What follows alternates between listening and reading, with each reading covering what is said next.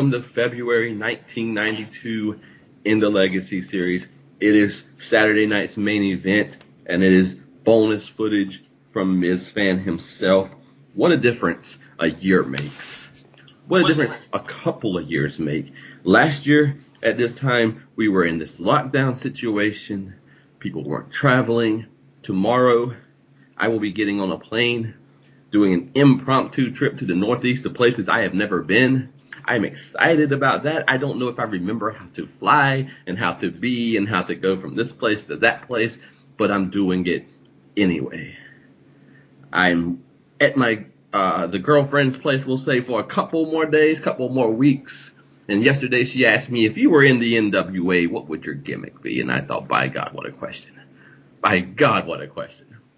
But I can't answer stuff in real time, so it threw me for a loop. But I had to answer it because I'm already pacing, so I might as well get into character. And I said I would walk out there, go to that desk right in the middle of a promo, and I would take the microphone and I would say, I am a budding historian of pro wrestling. And I am here to chronicle the NWA champion as he transforms the wrestling world. Well, guess what? Nick Aldis wouldn't even come out. He's got nothing to do with me. He's not going to waste his time on this nobody out here talking this talk. So every time Nick Aldis wrestles, I would go to the announce booth and I would start hyping what I know about him, what I know about the business. I am a budding historian of pro wrestling here to chronicle the NWA champion as he transforms the wrestling world and over and over and over again until finally, finally, I get, I get an appearance. Thank you very much from the heavyweight champion Nick Aldis and I tell him I was there. I saw it when Shane Douglas lifted that belt over his head and threw it down. I've seen the NWA go down, down, down and be sold, sold, sold. And I've seen it be purchased and I've seen what he's done. I saw him with Cody. I saw him with Marty. I've seen it. And what's it gonna hurt him if I'm just here to chronicle the NWA champion? And yeah, he's got enough ego that if he doesn't have to waste his time, he'll stick his hand out and shake mine and let me do whatever I'm doing over on the side. But as he goes to shake my hand, out of the curtain comes a new performer who attacks Nick Aldis, who knocks him down, lays him out on his face.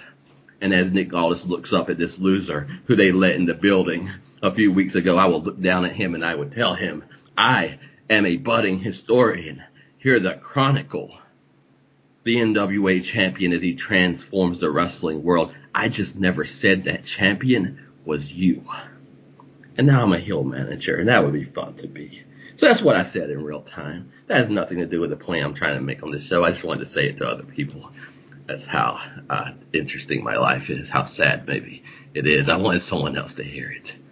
Not that she wasn't a good audience, but you know, you wanted to do it again. Okay, ladies and gentlemen, what a year, two years, three years can make. Four years ago, Ms. Fan and I tried to keep our credibility. Even though we watched this show, we signed up for WWF The Legacy Series for Randy Savage. But we still had to say, that world title reign was not all that we hoped it could be. It didn't live up to Hulk Hogan and Andre the Giant, even though we wished it did. What a difference. I think we are now in a world in 1992 where Hulk Hogan himself can't stand next to Randy Savage.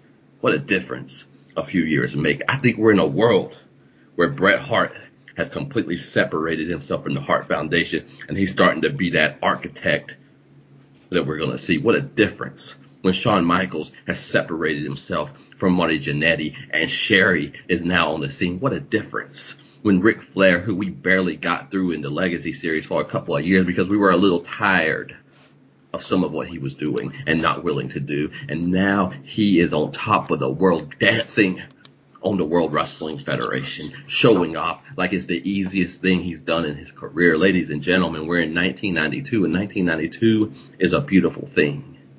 1992 is a story that never fully gets told. It's chaotic, but it's beautiful.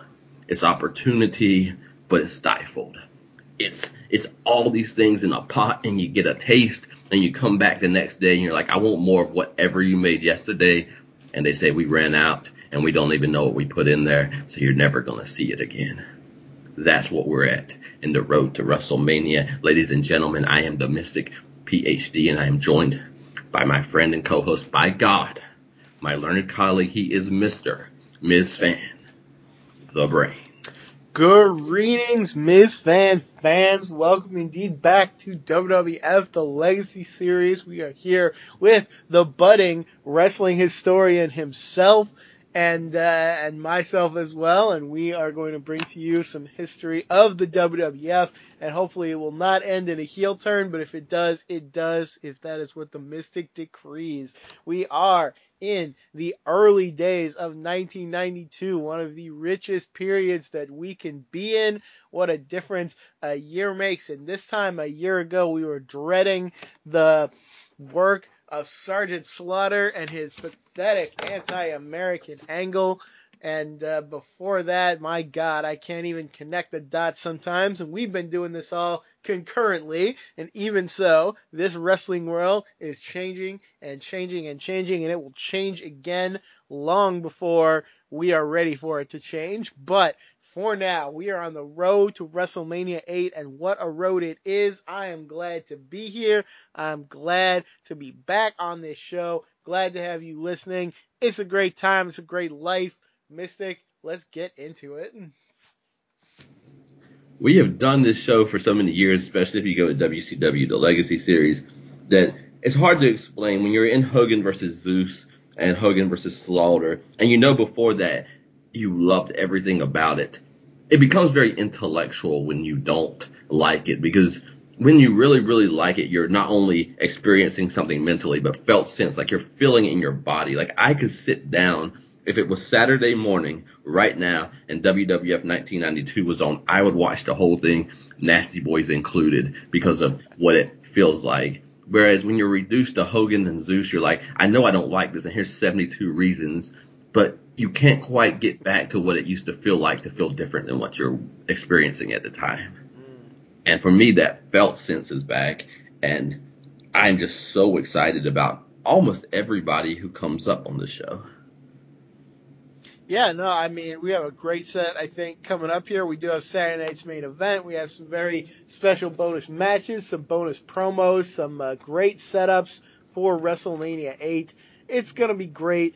I have an especially great time in the show when the Mystic is uh, truly into it. The Mystic is um, a very particular wrestling fan, as you might know in his life. Uh, you watch wrestling when he enjoys it. When he is not enjoying it, he he will be the farthest thing from it. So it's always interesting to see Mystic confront wrestling that uh, maybe he wouldn't watch voluntarily. And yet, when we are in these great moments where everyone is fully on board, uh, it's just a great thing, and, and when I say everyone, I mean the WWF because they have to be on board as well, and they are not always, but right now they are, and it's a great thing. It's funny that you say that. Number one, I appreciate that. Number two, I was trying to type in words right before we went on to try to figure out what it, what the difference is, and I don't think I quite got there. But I typed the word mystify, mm. and the word mystify it has some like to confuse or bewilder, to perplex, perplex purposely, but it also says to make mysterious. And I think that might be the difference sometimes. There was a time in the 80s where everybody was mysterious. Like I knew what Bobby Heenan was doing, but I didn't quite know where it's coming from. I didn't know all he would do with the family. I didn't know what Hulkamania was capable of. I hadn't seen the ends and its reaches and its boundaries. You know, but then what happens is when they don't refresh themselves, you come to see their boundaries and you come to see every space and there's no mystery anymore. And Hulk Hogan lacks mystery. He lacks anything that brings me to the table. Yeah, he's going to drag on until 1996. So we're back to myst- a mystified scene because I don't know fully what the Undertaker is going to do. I don't know what Jake Roberts is going to do. I don't know what Sherri and Shawn and Bret and Macho Man and Flair. I don't know what they're going to do. But my God, I want to find out.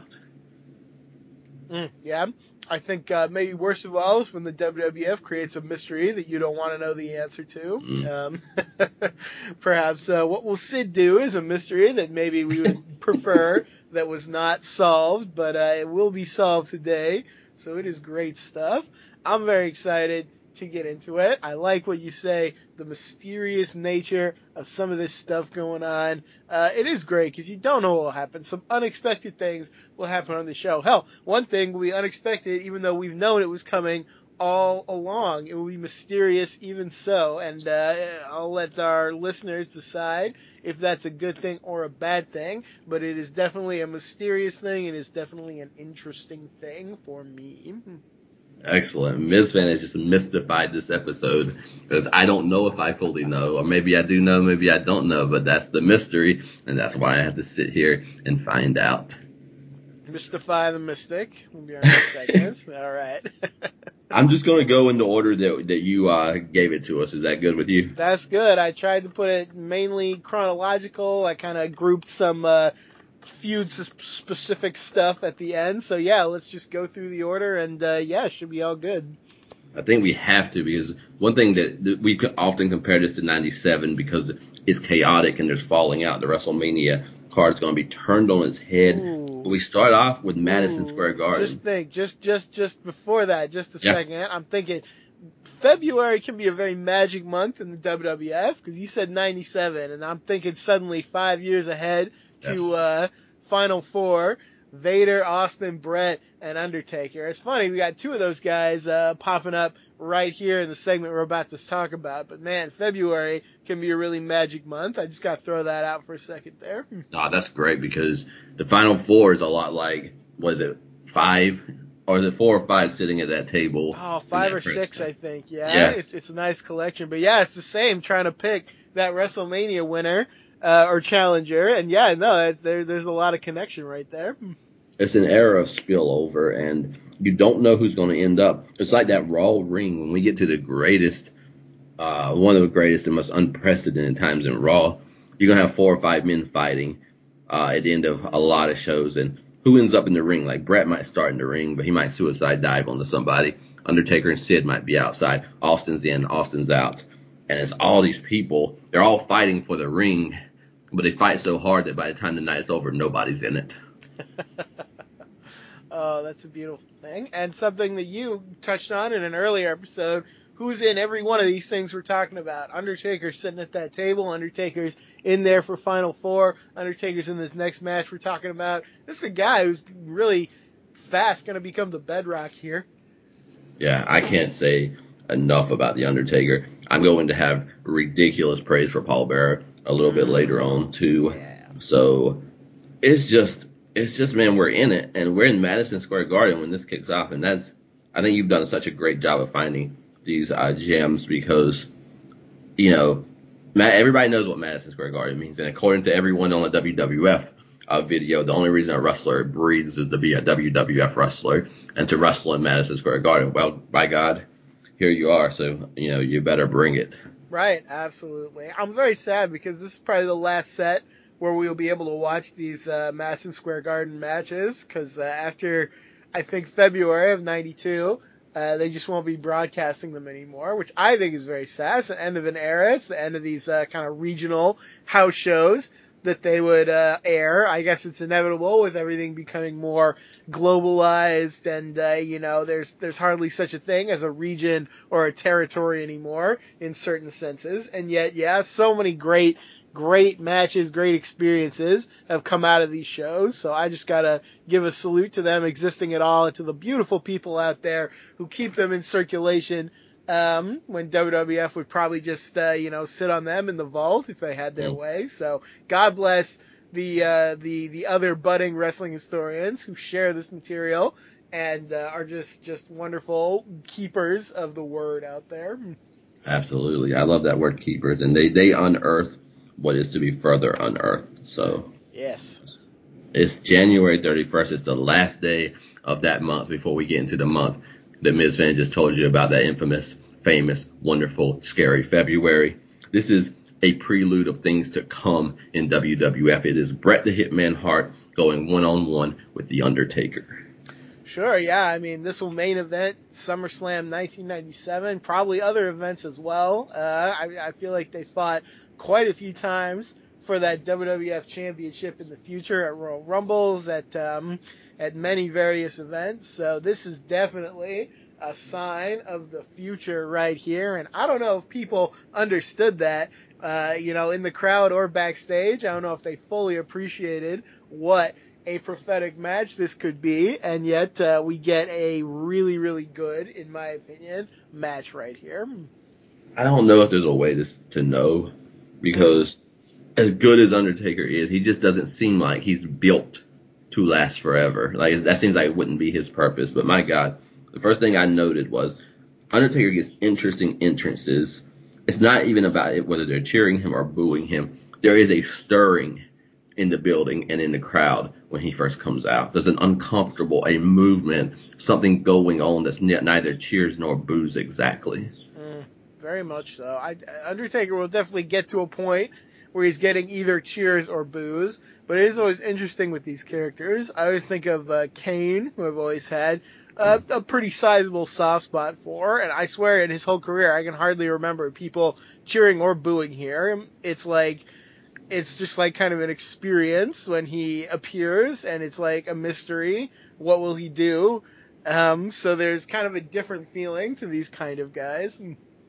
It's got to be Vince's greatest accomplishments for what he thinks.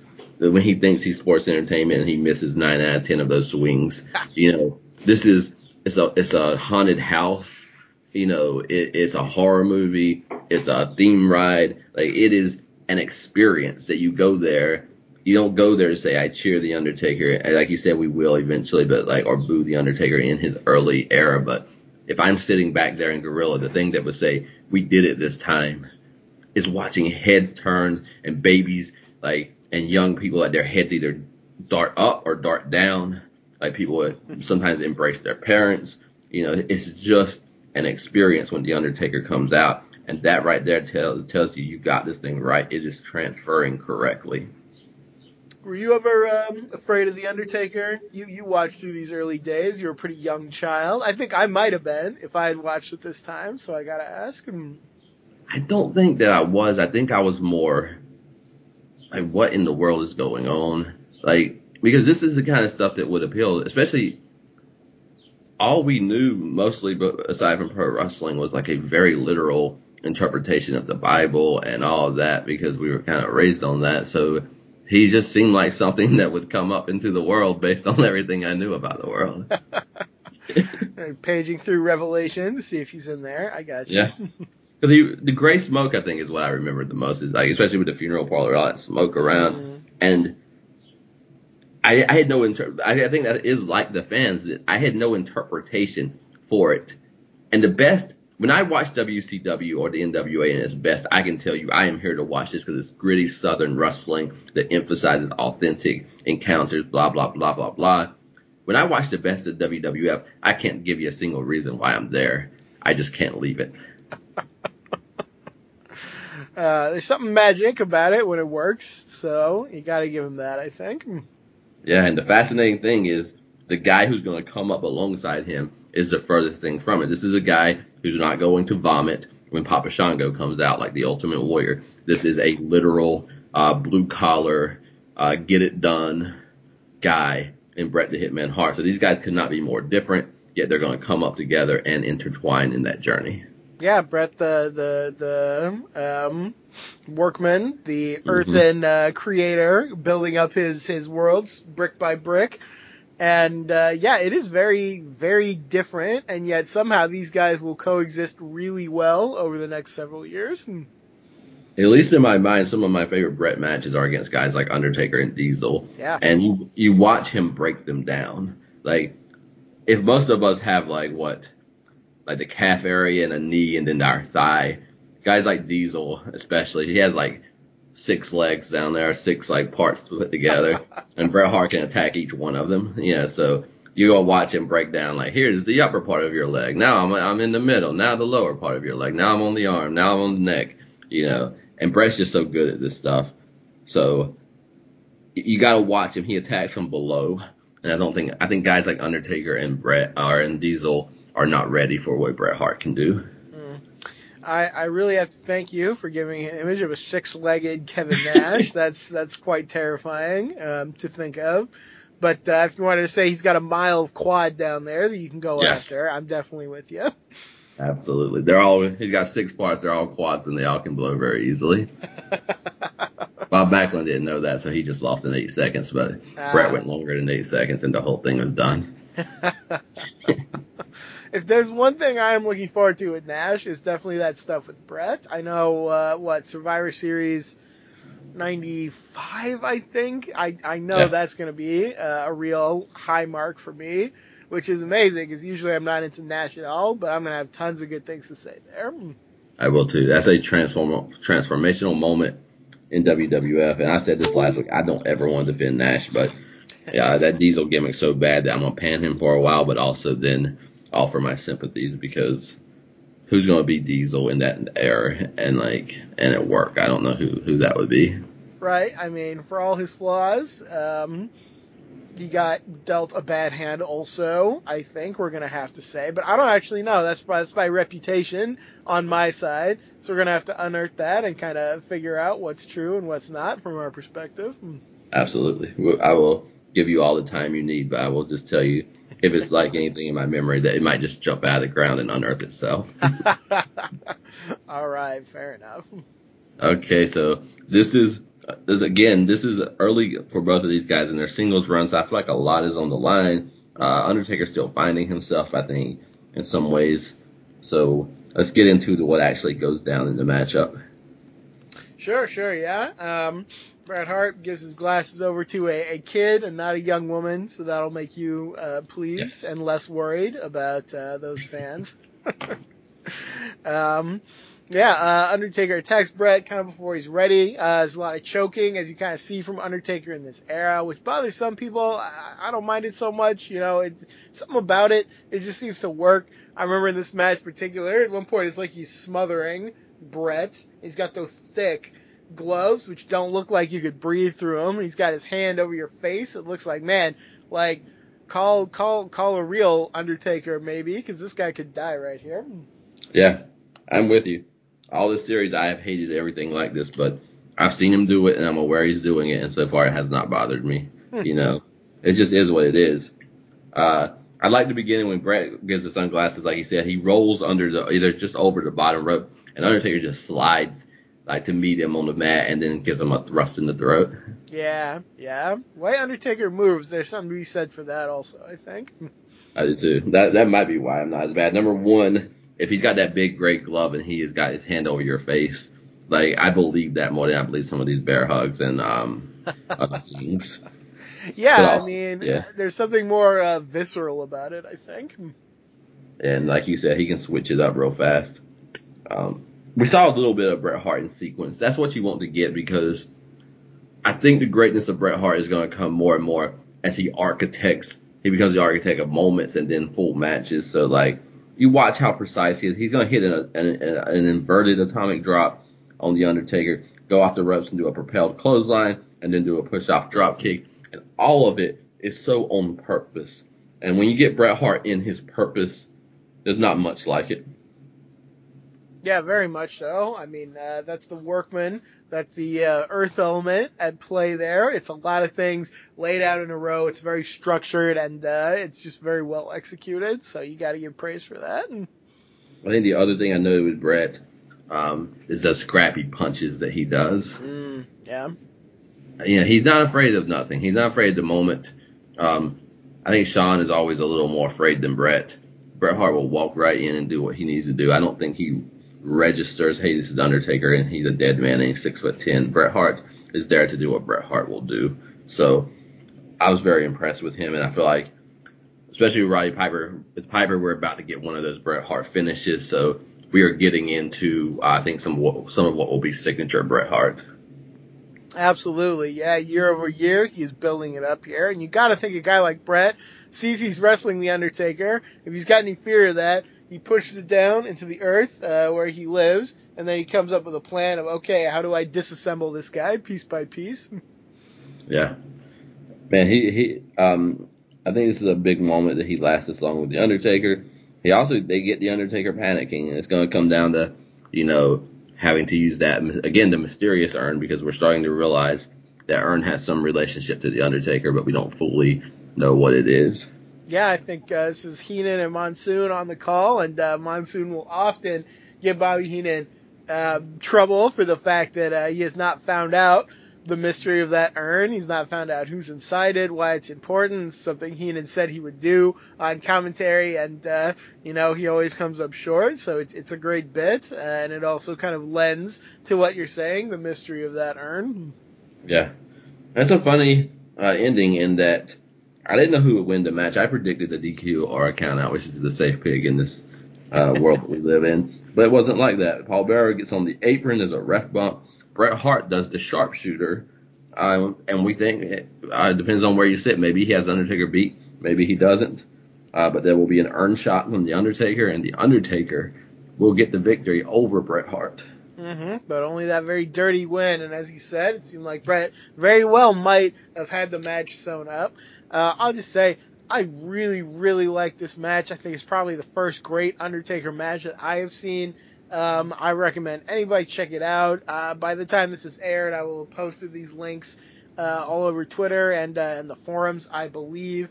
Uh, bear with us as we figure out kind of the uh, staggered release schedule, but uh, hopefully everyone will be able to check this out because I really just got to praise both these guys. There's so much great stuff. It's a great sequence where Bret is making a comeback, knocks Taker out of the ring, Taker lands on his feet, and Bret just dives out on him in this kind of wild moment that popped me hugely and uh, just showed me kind of the good parts of the future that we are going to come at right here.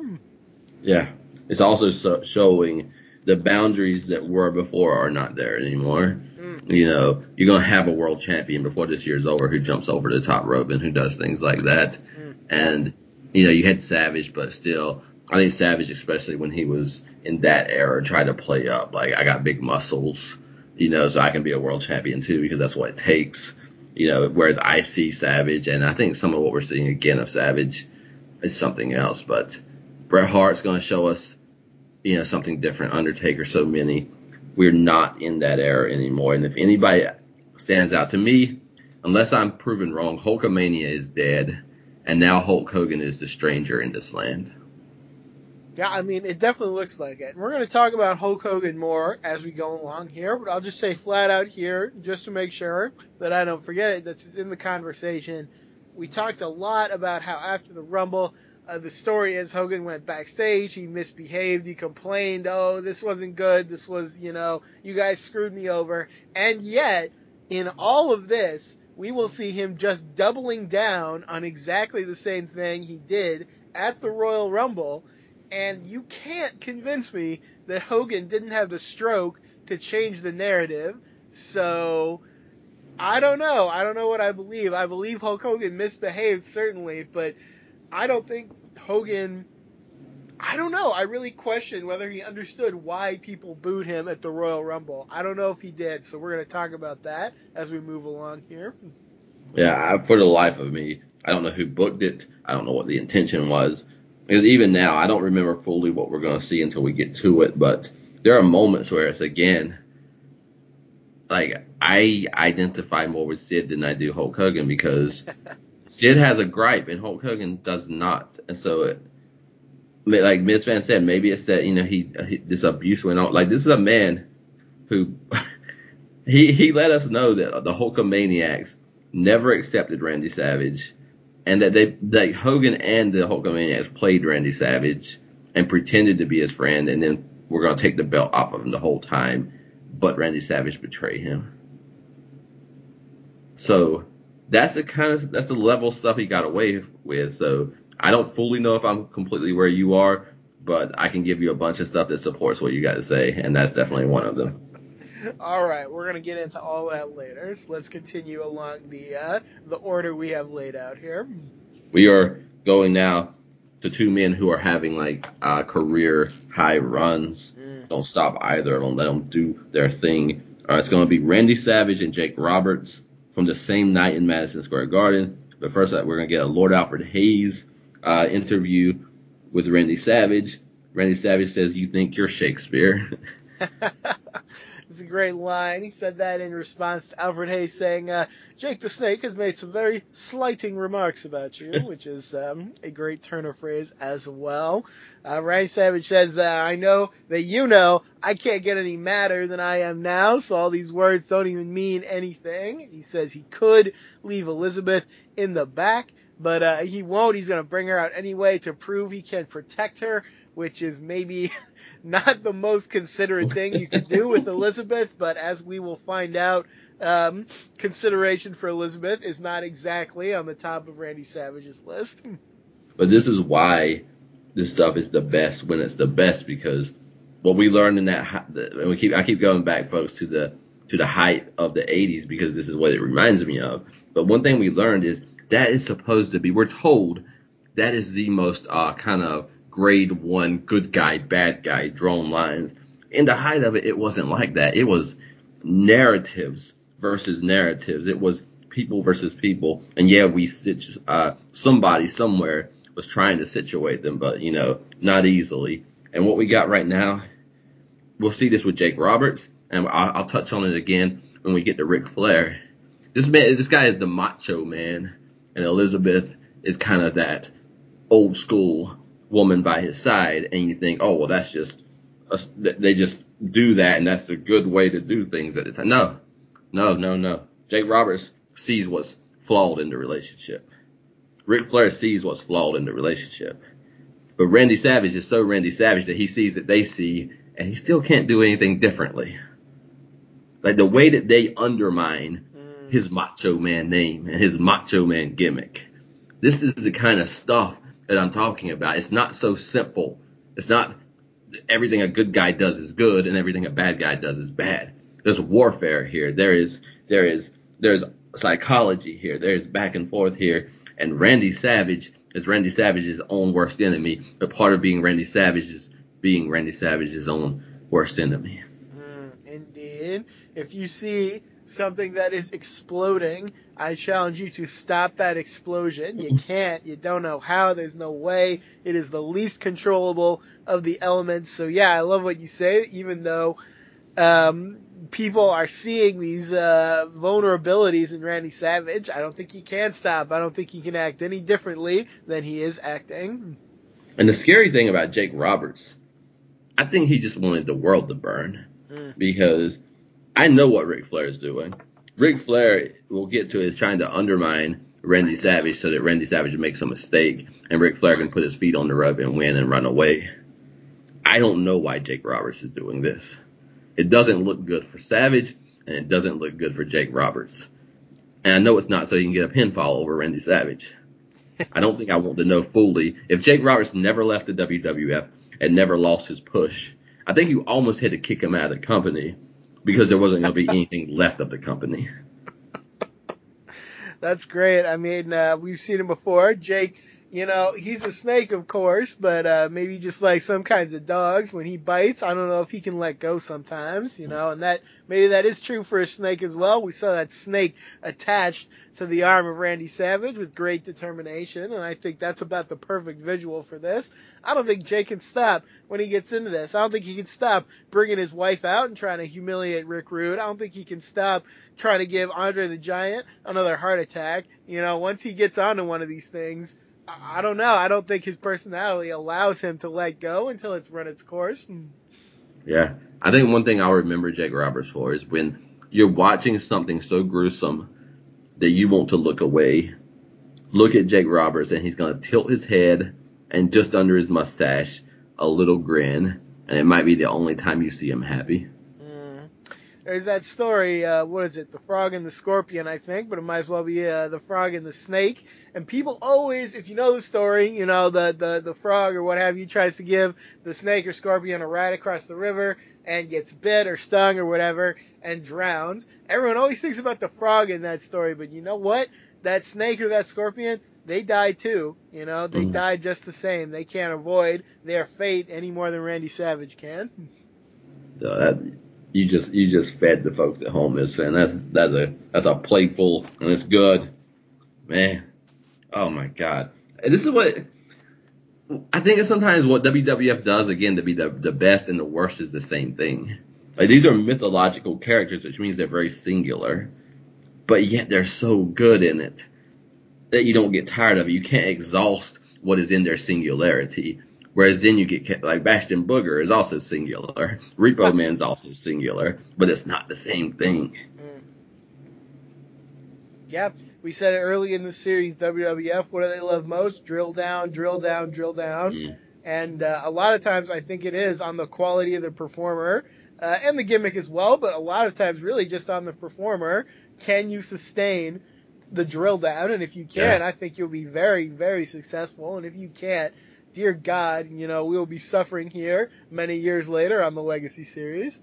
Yes, and I don't know fully how to explain it, but that's that myth, the mystified nature is that if this is the fifth time that Randy Savage has been tried the same way, or the fifth time Jake Roberts has enacted something the same way, but not one of them is also the same. They are exactly the same, and they're never the same. Like there's always something more, something different, something to uncover, something to discover they're both perverts in their own way. I think they'd be a great mythological character, you're obsessed with one thing, you are one way, but you're not stale in it. You're not singular. You're still growing. Like you made the choice to give up everything to see the world one way, to be one way, so that you could grow in that thing. So these are people who are on the move. They're growing, they're evolving, they're changing, but they also have kind of picked their lane. Hmm. Yeah, yeah absolutely. So, speaking of a man who has uh, picked his lane, I gotta touch on this because uh, maybe it'll pop you, Mister uh, former preacher Bobby mm. Heenan. Before this match was a great bit from the Bible about turning the other cheek. Hey, maybe uh, Elizabeth will come out here so she can turn the other cheek. You know, boom, boom. You know, a slap on both cheeks. He will imitate. So that was a great moment. I have no idea why I didn't hear that, but that is awesome. Oh, beautiful. I'm surprised she doesn't. We'll have some Liz conversation. I think she would have if they'd, uh, you know, left her to her own devices. So, uh, oh my God, I can't go down this road. But um, is is Miss Elizabeth kind of like a perfect um, Christian character? You know, she she I feel like she's always turning the other cheek to everybody. Um, you know, the only time uh, she kind of went against it is when she was sort of messing with Randy Savage, but uh, I don't even know if that was her idea. So I, I can't go down that rabbit hole, but now it occurred to me. Yeah, she got a little bit of I think the Sting character in her, where you know doesn't like anything that happens and never tries to you know approach it differently. Indeed, you know, she spends a lot of time looking worried, and yet, uh, I don't know, I feel like there's sort of a serenity about her in just that, well, you know, bad things may happen to me, I may suffer, but I'm just kind of like this serene, uh, beautified person, and um, I'm sort of uh, not touched by it, even when I am touched. So I don't know, there's something there. It's, it's hard to be a bit. This is again why we said Hulk Hogan was different in the 80s, because this is a, a lot of ways, that, even Randy Savage, who we've seen as a despicable heel twice over now. Like he's a guy that just he's starting to like kind of you know give me give me my lumps, give me my lumps. He's starting to get in that mentality. Mm-hmm. Hulk Hogan never played that role as a babyface for a single oh, yeah. day in his career. You give him a lump and he'll he'll come and beat up your grandma, I think, you know, and uh, just oh, yeah. he was Hollywood always for sure. So here we are, folks. It is Madison Square Garden. We are on our final days of Jake the Snake Roberts. Uh, we'll see him again later in this show, and we'll maybe talk a little bit about that legacy. But right now, he is in the final days of this feud with Randy Savage, and they're going to try to solve things or not solve things one more time uh, versus each other. Absolutely, and I'll just say up front, as far as uh, in-ring action goes, this is my favorite Savage Jake match. I uh, think it's well worth checking out. It's a lot of fun. It's not entirely dissimilar to the others you have seen, and yet I think it goes a little bit above and beyond. It's more of a proper match. It's not cut down for the time of whatever show they're doing. It's not cut down for an angle. Uh, it's probably the closest thing we'll have to a real blow off here between these two. You know, if they'd gone to WrestleMania, I think it would have looked a, a little something like this. Yeah, yeah. This is uh, Jake is Jake is is as a snake. Like he is he's rolling out and he's after Liz. So much so that early on the match is going to become a brawl, and officials are going to come down and just take Liz from ringside. So, you know, we're not going to see her after that for a while. Indeed, which uh, is probably for the best. So Savage uh, was not the great idea to bring him down here. Um, Yeah, this is so hot though. Um, a lot of this, yeah, like you said, Jake will be stalking Liz. She will be, um, you know, a focus. Uh, Randy Savage will be trying to explode all over Jake every time he gets a chance. Uh, there, there will be chairs involved. Um, there will be people jumping off the top rope, even Jake, who maybe you wouldn't expect. Uh, there, there's some really hot stuff in here. Yeah, Jake will be saying to him as the offense is going, "Where's Elizabeth now?" And you can hear him say it. And this is again what I'm talking about. You want to play this traditional role. You want to be the macho man. Well, then every single time anything fails, whether it's you or Elizabeth, you're a failure. Yeah. I've defeated you again. And how many times have I defeated you? I slapped her in the face. I put that snake on you for, the, I think, a historical run on somebody. You know, I did what I did at the wedding. Like, Randy Savage is winning the matches, but I think Jake Roberts is still winning the war. Yeah, I think so. Like you said, he can gain so many. it's wild because he can gain victory after victory after victory without even winning a match. He can do all these things which affect Randy Savage, which which make impacts on him and harm him. Randy Savage, I don't know if he can harm Jake Roberts and all of this. He can harm him physically, but I don't even know if Jake really cares about that. Yeah, I don't know. I, I don't see Jake shrinking. You know, Savage is going to end up pinning him again, and he's already beat him kind of easily at one point. And I don't think it's even registering with Jake. Like Jake's not taking these L's because he's not out there to pin Randy Savage mm. It's probably, I think, maybe I'm on a limb here, but I feel like a lot could be said about the fact that how how did somebody make Jake shrink once before this, before he turned heel? Well, you kill the snake, you know, Earthquake will sit on him, crush him. That harmed Jake, you know, that caused him uh, real pain, real trouble. What has harmed him after that time? Nothing. I don't think one single thing has harmed Jake the Snake after that moment. So I don't know. Was that his last uh, vulnerability? I don't know. Maybe it was. Yeah, either you got to go kill a snake again, or you got to not invite him to a party. Indeed, yes. All these things because he used the snake for the pops, for the fans. You know, he he, he had that connection with them. Uh, he had his connection with his other baby faces. He lost both of these things, and now what do you do to a man who maybe can't lose anything else? You know, nothing else that's important to him anyway. Yeah. Just like with Hogan and Flair, I'm glad we don't get Savage and Jake because I want what we get with Savage and or Savage and Jake. We don't get just Savage and Jake. I want mm-hmm. Savage and Flair, but you wonder if it went to WrestleMania, would they have had to figure out a way for Savage to get not only beat him but get under his skin and do something to him in a grander way, or if it would have just been another matchup like this uh, this one. Yeah, yeah.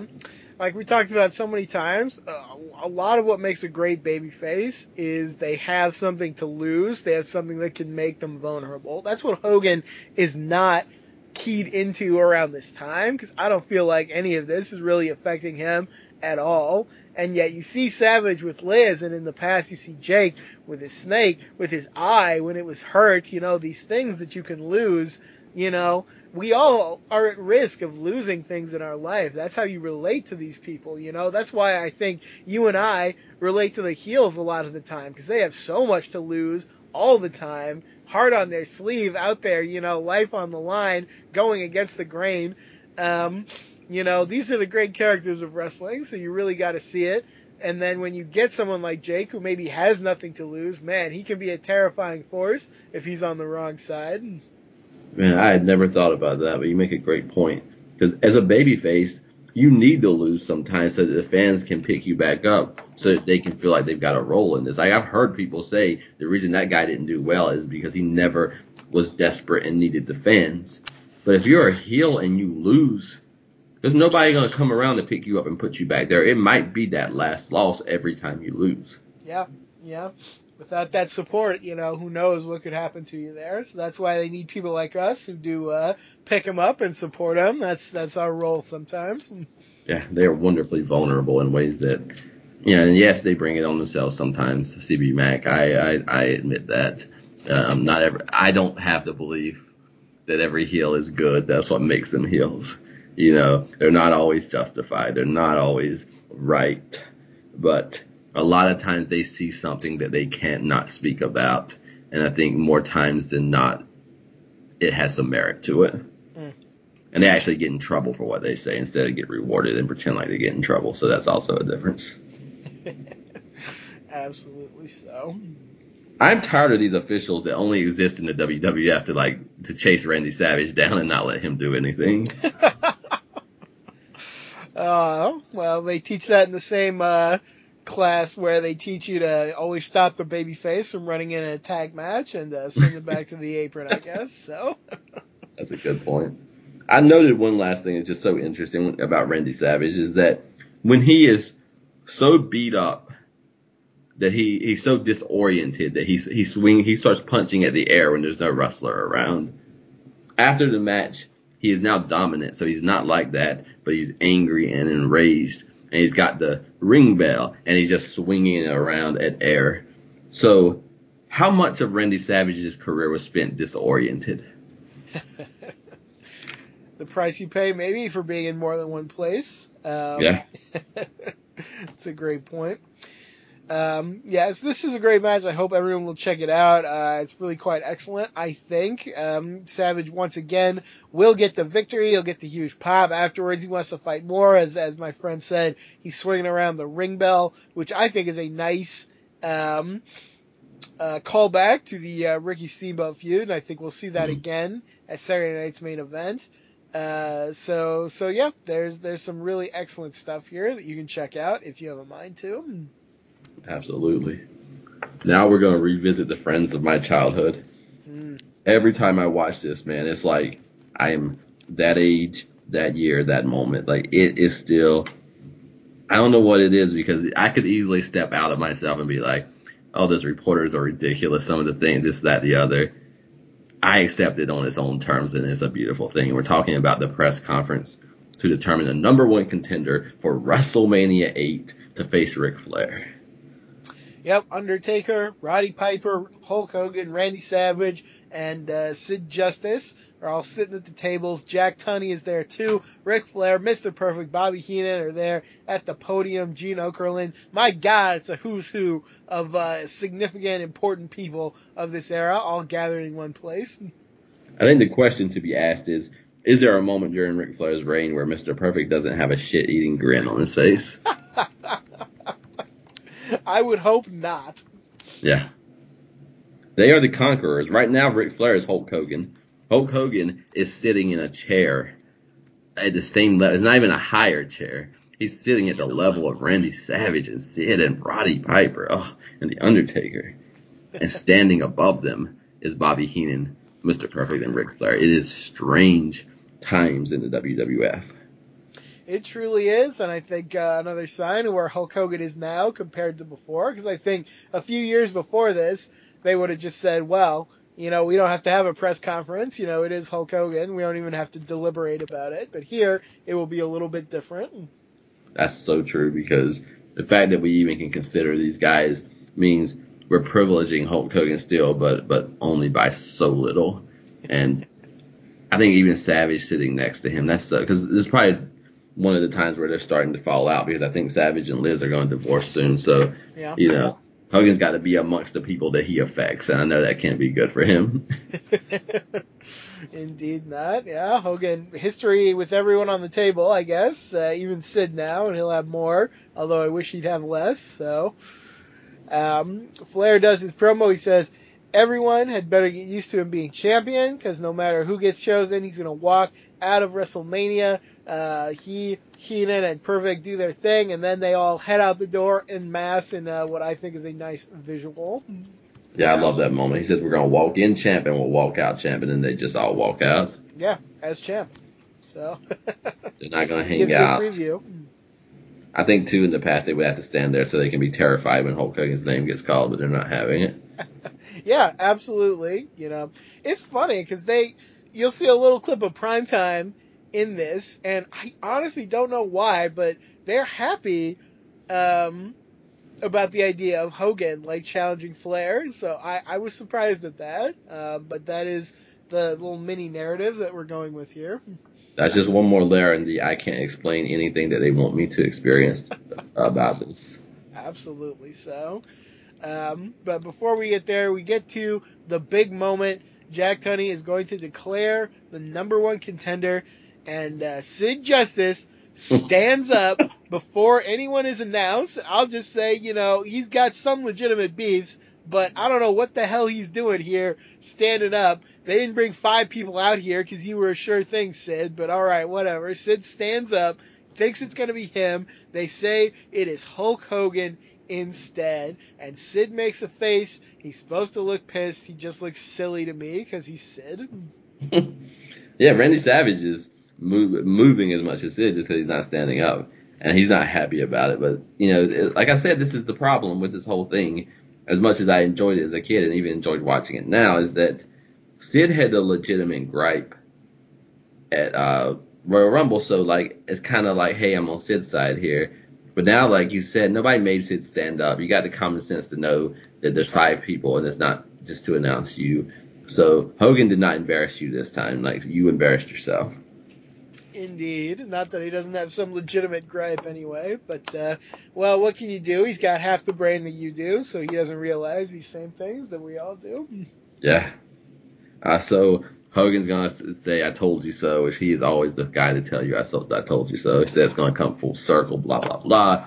He's going to WrestleMania, but he's also not. And this is another thing because, they, like, there's got to be people if this is like when I was growing up, and I don't know, we weren't ordering pay per views, but you could order them for a while. So, mm-hmm. did, did, did people was pay per view was WrestleMania available to be ordered at this time? If so, like who ordered it to see Hulk Hogan and Ric Flair, and yet they're going to present that and drop it like it's nothing as well. So, you know, it's, it's just curious. Yeah, yeah, it'll be uh, what I think seven, six days, something like that, from here to Saturday Night's main event, where everything will get turned on its head. So yeah, I don't know if they sold anything off this main event that will not happen, but uh, it's interesting that even now, because it's before I rewatched this, I actually thought that they announced Randy Savage here as the uh, number one contender. I don't know why I thought that. I misremembered, but um, you know, they might as well for how quickly they will pivot. So it's interesting that they started out with Hulk Hogan here. Yeah, and then you still got to do a whole thing where Sid is teaming up with Hogan to betray him so you can switch matches. But even in that match, until then, you got to be like, oh, Hogan and Flair in the ring together. What will happen at WrestleMania? You know? indeed, indeed. Um, I love that we get kind of these post conference comments from uh, more than one person. We go to Randy Savage, who says uh, he he basically says it should have been him, but he also wishes Hogan luck. He calls him a good friend, which is interesting based on their history. Yeah, I love Randy Savage here. Uh, Sean Mooney asked him about it. He says, I didn't like it. I wish it was the Macho Man. That's me. I like me. That's a simple, but that, you know, yeah, no, such no, honesty. yeah, I think in the '80s he would just started where he uh where he stopped, which is you know Hogan's a friend and go go do the thing with Flair, you know. Yes, I think at a certain time he would have for sure. And then Sean Mooney's got to work overtime because now he's got to go over there and talk to uh, a very upset Sid. Sean Mooney working so hard in this era. Once again, I must show love to this guy. Um, Sid is angry. He points out he was the last man in the Rumble and points out quite correctly, as we know, that Hulk Hogan cheated to eliminate him. He he calls it bogus, which is only a Sid thing that I think could possibly happen. Uh, and he says Hogan is rewarded because he is a movie star. Yeah, is it because I'm not a big movie star? Uh, he says you couldn't beat Ric Flair on your best day, but I can.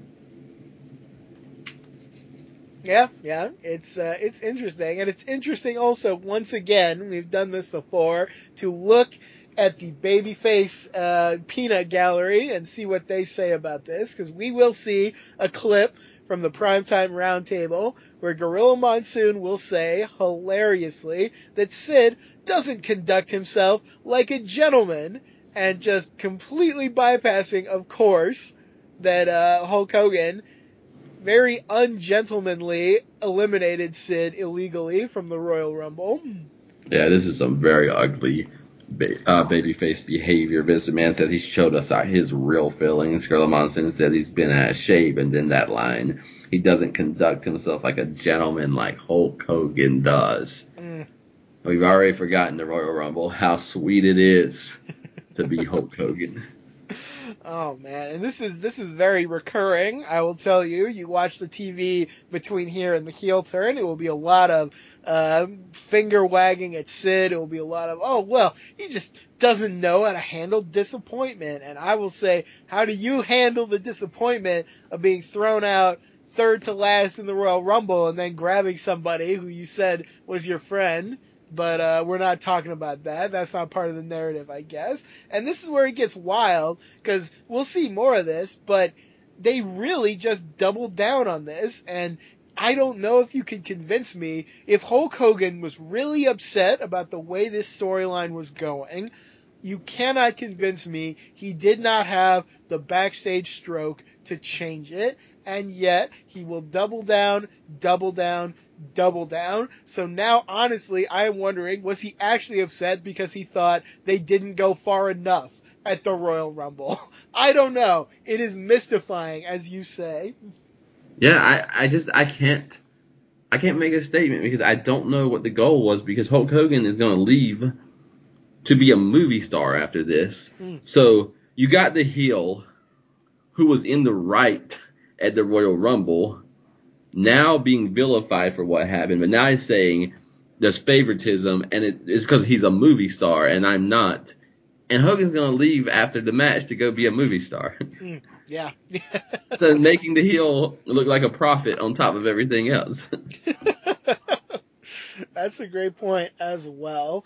You know, I don't know. It's very strange because I think it is not so dissimilar to things they've done in the past. Hogan has a friend. Hogan misbehaves. The friend comes after him. Everyone takes the side of Hogan. We've seen it many times. Paul Orndorff, Andre the Giant, Randy Savage being the biggest examples, but probably even more than that.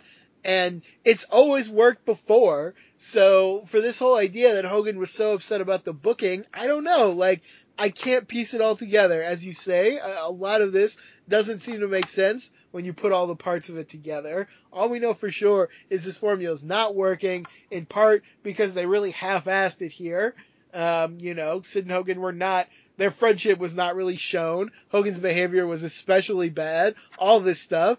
And fans recognize that and they're not in the mood for it because Hogan in 92 is not Hogan in 87. But uh, yeah, I don't know. We will just continue down this road, and I don't know how to explain it all. And it was in New York when it happened. Yeah, yeah, no doubt. You know, I think Hulk Hogan was definitely not. I believe Sid that Hogan went after Vince and behaved like that, but I don't think it's for the booking. I think it's for how the booking turned out. Yeah, yeah, absolutely. You know, which is not fair. But you know, Hogan's idea is that you purposely sabotaged me, which maybe I'll touch on next week because I never did my Hogan thing. Maybe I'll do it, maybe I won't. But, you know, I'll just put it here and I'll leave this here. It says something about where the relationship with Hogan and McMahon is that it goes from Hogan being booed to like you sabotaged me on purpose, like within half a blink of an eye. It's wild though because who will be main eventing this WrestleMania? Who will be unbelievably main eventing the next WrestleMania. You know, uh, something is still there between these guys. Yes. I don't know. It's very bizarre on every level. We are in interesting times, and so uh, we'll get more into it with WrestleMania 8 because you can't. This is one you can't do the front stage without the backstage because mm. it is what is giving us this. And I know Vince would not want to be in this position, but I think this is another similarity between 92 and 97. Vince McMahon had his back against the wall in both of these eras, and out came some of his best work. Yeah. Not yeah. not what he wanted, what he was forced to give us at times. Probably true, but I think also that back against the wall will be the result of that uh, WrestleMania 9 main event, so uh, it can go both ways, I think. Yeah. Okay, so I think what's next up is Saturday night's main event. Indeed, February 8th, here we are at, um, you know, the big Saturday night's main event. Uh, sadly, apparently can't be found on Peacock, which is horrible, but we have uh, located it on YouTube for you. It's wild, man. I don't know what to make of Peacock because, um, you know, you can get like their weird reality shows or whatever the hell they do, but you can't get Saturday night's main event. That just seems wrong to me. It's not good so far. Like I only have Peacock because I'm doing this show, and even I was watching uh, Dan Patrick's show, which covers uh, sports, because I don't watch a lot of sports anymore, but I'm interested in uh, the current uh, playoffs and and sometimes I can't even like it, it takes like extra clicks to get not only to the show but the episode that I want. Like everything is a little bit behind what you would expect it to be. They don't have the WWE footage that you would think that they would have. Um, it's not a good look, but it, it's it's just continually what WWE is looking like right now. You know, people, right or wrong, want to say that oh, the WWE is going to sell their uh, uh, company, and it doesn't matter if that's true or not. What what they're referring to is it looks like nobody cares about what's happening. That everything's being prepared uh, for someone else. Like the books are being prepared for something else, and I don't know. It doesn't feel like a company that, that is keeping its shine on itself at times. Yeah. It's a frightening thought because all for the, you know, I don't have a lot of love for Vince McMahon and the way he runs things, but man, you put the biggest wrestling company in the world in some corporate hands who's going to mishandle it for a few years and then maybe shut it down. Like, Yeah. that's frightening to me. Uh, I think that has ripple effects that will be enormous for everyone else, and uh, a lot of them don't look too good, you know. So it's a frightening thought. I don't know what to think of all that, but uh, it's definitely um, a concern out there. It's another reason though why these losers uh, associated with WCW 20 years ago should not have sat back and let Vince McMahon not only buy the company but buy the library because you start to put all the history of pro wrestling in one place. You better hope that one place manages all of it correctly. Yeah, no kidding. Just just for that, yeah, for everything in the vault that could never be seen again if they ever, you know, went away. Like these guys are the keepers of the footage of history, and even though you know they kind of abuse that sometimes, who else is gonna have this like enormous vault of footage and go to the trouble of like you know restoring it and putting it out there and all this stuff? I mean, like I said, God bless the people who put this stuff on YouTube, but they don't have the resources, you know, they don't have the, the, the stuff at their disposal. I don't know. It's a frightening thought. I'll just leave it at that. Yeah, even with the YouTube videos, those are for people, individuals who enjoyed it and find it, but it's going to die with a generation, and another generation is not even going to know it or appreciate it if that if it comes to that. Absolutely. So those are sad things to think about. But uh, all we were saying was Pe- Peacock kind of sucks right now. It needs to get better. It does. you know, It does. Oh my gosh. I took for granted that Saturday Night's main event would be up there. Like I can't believe, like I had to switch networks. Like I had to go through the trouble. Like I already, I already paid money to a, a place I didn't want to give money to just to do this show, and then I had to do it a second time because they got rid of the place that I that they brought me to, and then the new place doesn't have the same footage that the old place had. Like it's hard to adjust it. Like if I wasn't doing this show, like they've already pissed me off so many ways that they would have lost me again. no kidding. Yeah. I'll just say, yeah. I won't go into it too much, but yeah, Peacock was my only option. I, I don't know if I'd be watching any of this stuff anymore. So, yeah. Mm-hmm. Yeah. So this is 92, February 8th, like Ms. Van said. We got Vince and Bobby Heenan on call, and I did find myself missing old Jesse Ventura a little bit. Yeah, Vince uh, definitely had his best uh, chemistry with Ventura. So I don't know why they something they just should have put Monsoon out here. I don't know Yes. why they go with this pairing sometimes. It's not the best pairing because Vincent Vince McMahon is just so overpowering and direct. Bobby Heenan wants to go in circles and like take a, a walk around the block, and Vince McMahon is you know is for that straight that direct shot. Yeah, they're they're on the extremes of their style, um, and there's definitely no one to kind of like reach out and bridge the gap. So that's uh, it's not the best that you can have, I think. and this is going to be an interesting night because we got uh, folks remember the controversy of the Mountie defeating Bret Hart with that fever on a house show of all things, and then Roddy Piper comes back, um, and now we got the rematch. We got Mountie with Jimmy Hart versus Roddy Piper kicking off the show. Indeed, so uh, Jimmy Hart is heavily involved. He's helping the Mountie get a quick advantage, but Piper uh, he is ready and he is putting both guys you know out to pasture with relative ease.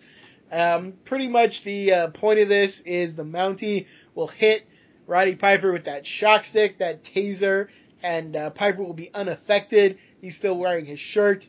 Um, we will see Piper come back and win and we will find out that under that shirt he was wearing a shock-proof vest. So um, I don't know if that's the most amazing twist that you can lay out there, but I guess I feels uh, in line with Roddy Piper and kind of the tricks that he likes to pull. So take it for what you will. Um, this wasn't exactly thrilling, but I thought it wasn't bad either. Kind of was what it was. Yeah, I'm finding myself more and more impressed with the longevity of the Mountie because Yeah, sure. uh, this man was in in in the 80s was in groups that you think would disappear and never come back. Then he becomes the Mountie, a whole new gimmick. Uh, and and and it's a very direct. It's in your face. It's the kind of heel that gets punished, and even heel sympathizers are like, yeah, you know, he had it coming. He loses the Boss Man. He goes to jail, and he comes back with the same gimmick and becomes the IC champion, only to be known as the shortest reigning IC champion in two days. And it feels like it might be over again, but this man's going to be a tag team champion and a player uh, for years to come. Yeah, it's very interesting because um, we spent a lot of time, I think rightfully, trashing the uh, Tito Santana pointless reinvention as El Matador and how unnecessary that was and how it kind of maybe took something away from Tito. But here, here you have the anti Matador because he took a guy like Jacques Rougeau, who I enjoy, who I thought you know did good work, but was really kind of unnotable, and you gave him this gimmick, and for him, honestly, it was perfect. You know, like it, it elevated him quite a bit. And uh, even when he's losing and kind of getting humiliated, still he is elevated. He is much more memorable. You know, th- this is one I have to praise because, you know, I don't know if it's the gimmick so much or just Jacques finally really coming to his own and uh, playing it so over the top, but it really, really works. Yeah.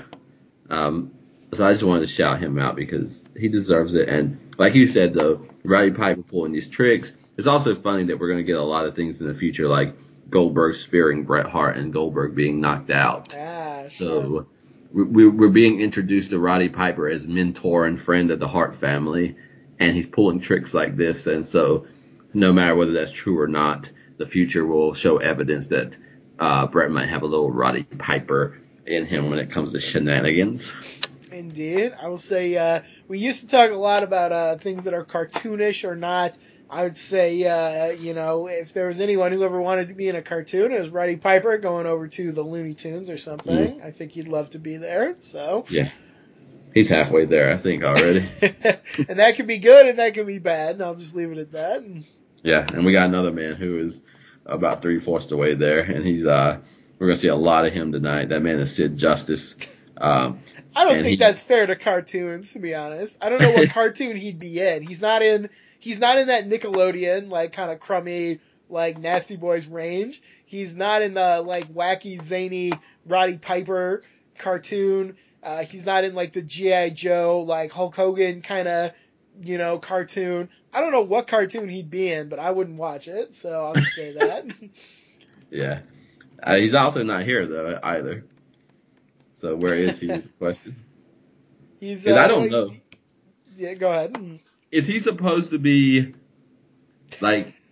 I'm halfway being sincere so that when I betray him, or is he just supposed to be obviously like I, I'm faking the whole time? The magic of Sid is that he will perform it so poorly that you will never know. he is Yeah, inscrutable in his motives and actions. his words say one thing, his face says another, and then we're gonna get a weird moment. So let me go ahead and run through this backstage one, so we can get to another moment where they're making me sympathize with uh, Sid when I don't want to, and they're making Hulk Hogan look like the liar that he is, and the whole WWF. But we'll, we'll get to that in a moment. Sid first is in the back. He says, "The problem is I'm misunderstood. Uh, I sincerely apologize to Hulk Hogan um, in a very insincere way." But then we're going to shoot to Sean Mooney with Hulk Hogan and Sid. They shake hands, and then Sean Mooney wants to know if everything is all right, blah, blah, blah, blah, blah, blah. And he takes the microphone and, and puts it with Sid, and then he takes it away from him before Sid can speak.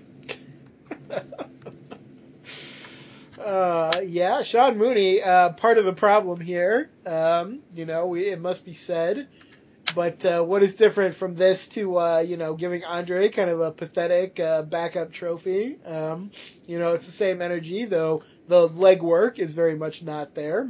Yeah, it's a little on the nose, and yeah, I mean, not for nothing. When would you ever see Sean Mooney or any babyface uh, interviewer do this ever? Like, it would never happen. Um, so I don't know. You ascribe this just to uh, you know Hulk Hogan politics, and uh, maybe he didn't want Sid to talk, you know, within the the storyline or something. I don't know. I don't know what you call this here.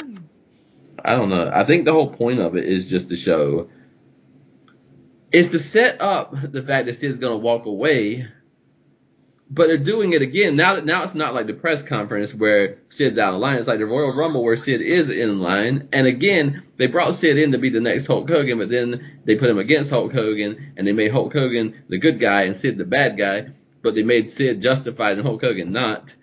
Like I don't know what the hell that they want from me because I don't think I don't think anybody would say, hey, to make me look good, why don't we uh, not put the mic on him and he walks off and I act like I don't even know that he's not there until the end of the promo. It is. I'm befuddled. I know I've seen Sean Mooney. Ultimate Warrior taught Sean Mooney how to behave as an announcer, and he this is out of out of character for Sean Mooney. Indeed, so I don't know. It is very strange. Like you said, we cannot put these pieces together. I don't think we ever will. Um, but I don't know. Hulk Hogan It's the same guy who ran back with Randy Savage's wife and like mm. mourned over her body and like wouldn't go help Randy Savage. And hey, that worked, you know? Yeah. So once you go through these moments, I think your sense of reality is just distorted. More and more, I am convinced that Hulk Hogan went back to rant that the fans like booed him and he blamed other people, but I don't know if he understood why. I really don't. Like, it's just very strange, you know. How do you put it all together? Like I said, I don't think you can. Yeah, he remains the best rhetorician in the business, as he will later say. The big man's on his way to the ring right now.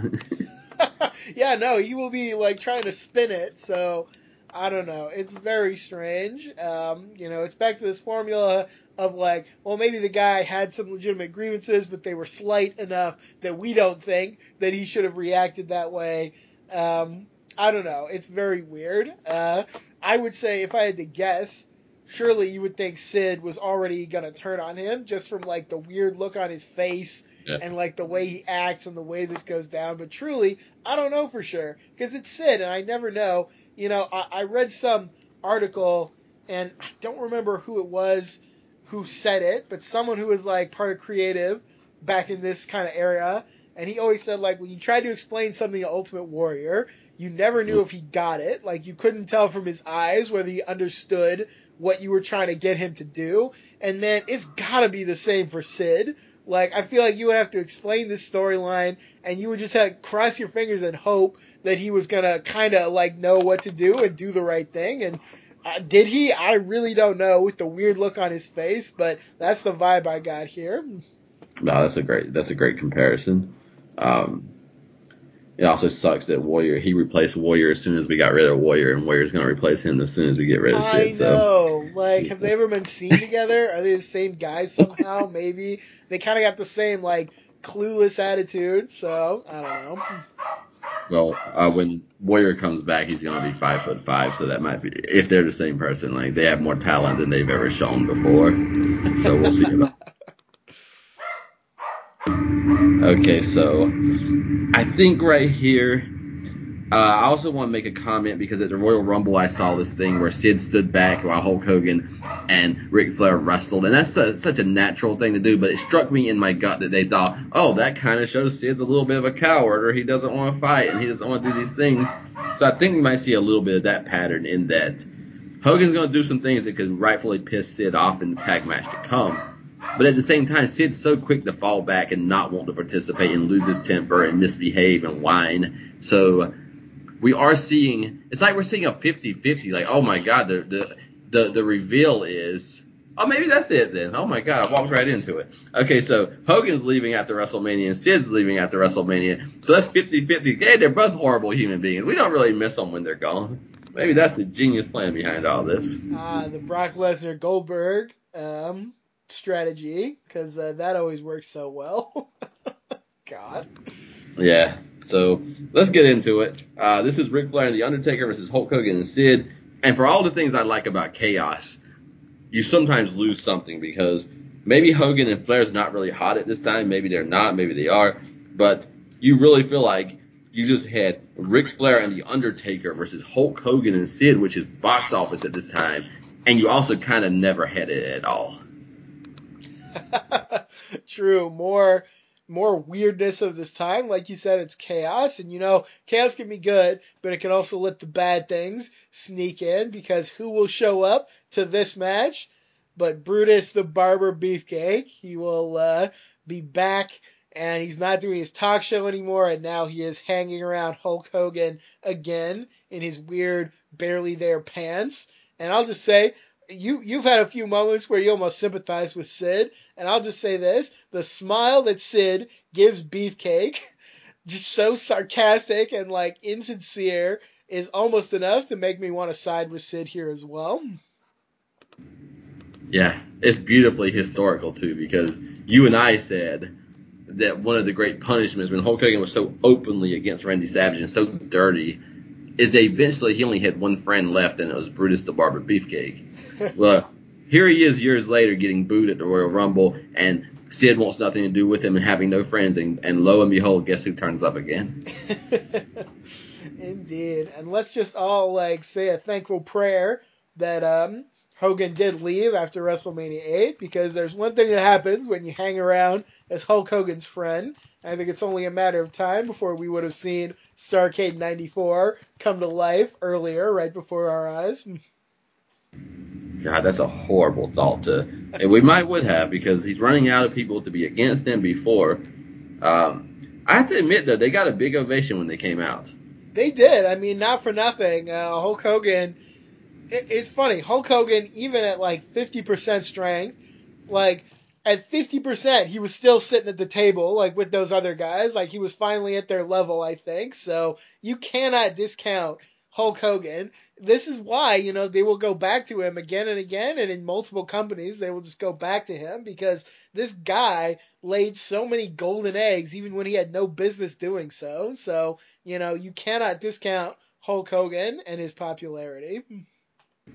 Yeah, I really think that that's almost a bigger indictment of him because people still want to cheer him every time, but yeah, like he's never lost.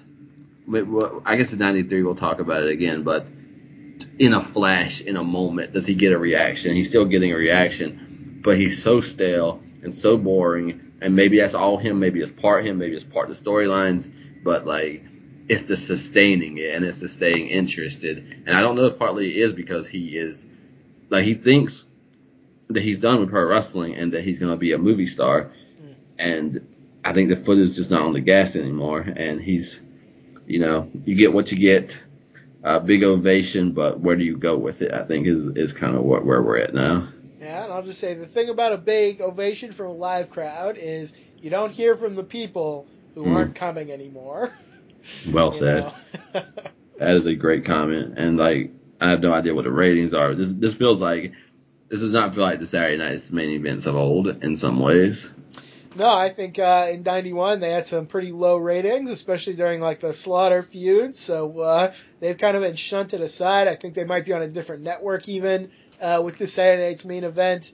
Uh, I don't know if this was on NBC. I would have to double check. But yeah, there's only one more Saturday night's main event after this, and it is way, way down the line later this year. So we are kind of seeing the end already of this um, this way of presentation, which is sad from the history of it, but you know, it's just a sign of where things are going for the WWF. Yeah, it is. And again, they, they've earned a lot of it. Some of it's unfortunate, a lot of it's earned. Mm-hmm. They burned that goodwill step by yeah. step. They burned it. Hulk Hogan's misbehaving at the start of this match. So Sid will start off, and Sid will do, let's say Sid slams someone and, and hip tosses them. Hulk Hogan will come in and do the exact same moves, but do it to both of them, both of the opponents. So like he's showing Sid up at the very beginning of the match. Yep, this is more baffling uh, attitudes by Hogan. He is showboating. He is acting weird. Um, every time Sid looks like he's in like a tiny bit of trouble, Hogan will like rush in and try to save him. He can't stay on the apron. He can't be a good partner.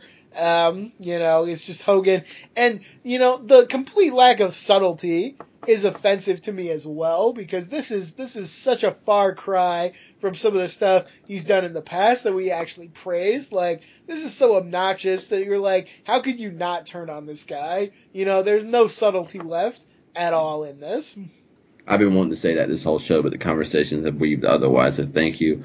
for that. It's a lot of Hulk Hogan and a little bit of WWF because it's like we're getting with some of these some of the storylines we're getting full on top 80s like everything Randy Savage, everything Jake, everything Ric Flair, everything Undertaker, but even with Saturday night's main event, we're getting fast forwarded versions of storylines. You know, we're getting one third of what we used to would have got to get us where we're going. And that way you got to be big and obvious and stupid about it. And Hulk Hogan coming in saving Sid on one counts. To me, that's all. That's Royal Rumble offensive in like who is the heel here and who is the babyface. Yeah, no, absolutely. And I think it's just like you said, Hogan knows he's leaving. Um, it's wild because a little bit after this, and I, it, it, was insane when I watched this in real time. They will just casually mention on commentary, "Oh, Hulk Hogan is leaving after WrestleMania 8." They will just tell everybody, mm. and it is like not even a thing. So like the the the foot is not on the gas, like you said. Like this is getting phoned in on a few different levels, and it is just uh, not what it used to be. Yeah. Oh my god. And you think it can't get any worse than this? It's weird. Now I'm thinking out loud, but you know that kind of 50-50. Like Vince McMahon could not be happy with either of them. Like we're gonna lose Hogan and I'm gonna lose Sid. And what we replaced him with in the main event of WrestleMania, like, oh, you hated this, or this was watered down and halfway what it used to be.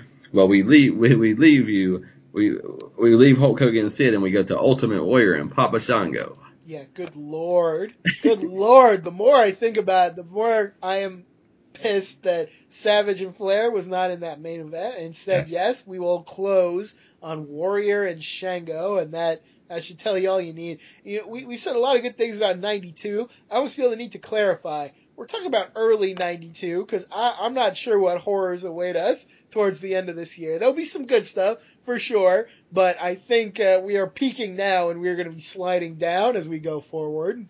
Yeah, I haven't revisited the middle of this year a lot, so we're gonna be in the same boat on that. Okay. And again, we might end up loving it, but one one conspiracy theory that comes to mind is the way that the new generation could finally replace the 80s is that Hogan's going to be gone, so he's not even getting replaced. Instead, you're going to get Savage at a time where they keep weakening him and Ultimate Warrior. And so a Savage that they that they start to water down and an Ultimate Warrior. That's that is the recipe. Like I don't know if you can replace the 80s with anything unless you bring back the Ultimate Warrior to be that representation that gets replaced. I I would have liked to try. I'll just say that. yeah, I but I think that the Hogans will always be popular enough that they would that they, that, that, that they would be timid about doing it. But you put the Ultimate Warrior, especially like I said, he's going to be like a foot shorter than he was when he left, which makes no sense uh, in this world. and he and he still doesn't understand wrestling. Like it's a lot easier if I'm in charge to go to Bret Hart and just blow the whole thing up. Hey man, this Ultimate is... Warrior is the choice. well, that's for sure, no doubt, no doubt. And um, yeah. I'll say, but this is a problem, you know. Like I've said, I'm watching in 1999 in WCW, and they still are having this problem. Like they can't get over that hump. It's still Hogan. It's still you know Flair and all these guys from the old times. So yeah, it is very hard for wrestling to move on from this uh, this era. Um, failing to do so will kill one company in part. Man, that's a lot, and we're we're gonna be here for all of it. Oh, yeah. Right now, though, I had an in moment. Like the, this is not the best of television, but the best of television sometimes you're watching something one way and then they flip it on you and you're like, oh my god, it was like that the whole time and I never saw it. Hmm. Well, I had a thought here when Hulk Hogan was misbehaving and doing all this stupid, uh, oversh- overshadowing Sid. Nobody breaks up one counts unless they're trying to break up a team, and it hit me. Hulk Hogan did not bring Brutus Beefcake to ringside because Sid might betray him. Hulk Hogan brought Brutus Beefcake to ringside because he was going to betray Sid. Ooh, interesting. and uh, Lord knows he doesn't want to live. He doesn't want the consequences. So, but like, why is it that he needs somebody guaranteed at ringside? Like, you can't guarantee Sid's gonna turn on him. Right. But you can guarantee if you're gonna turn on Sid.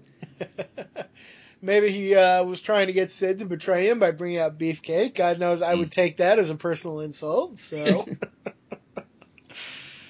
oh man, yeah, this match.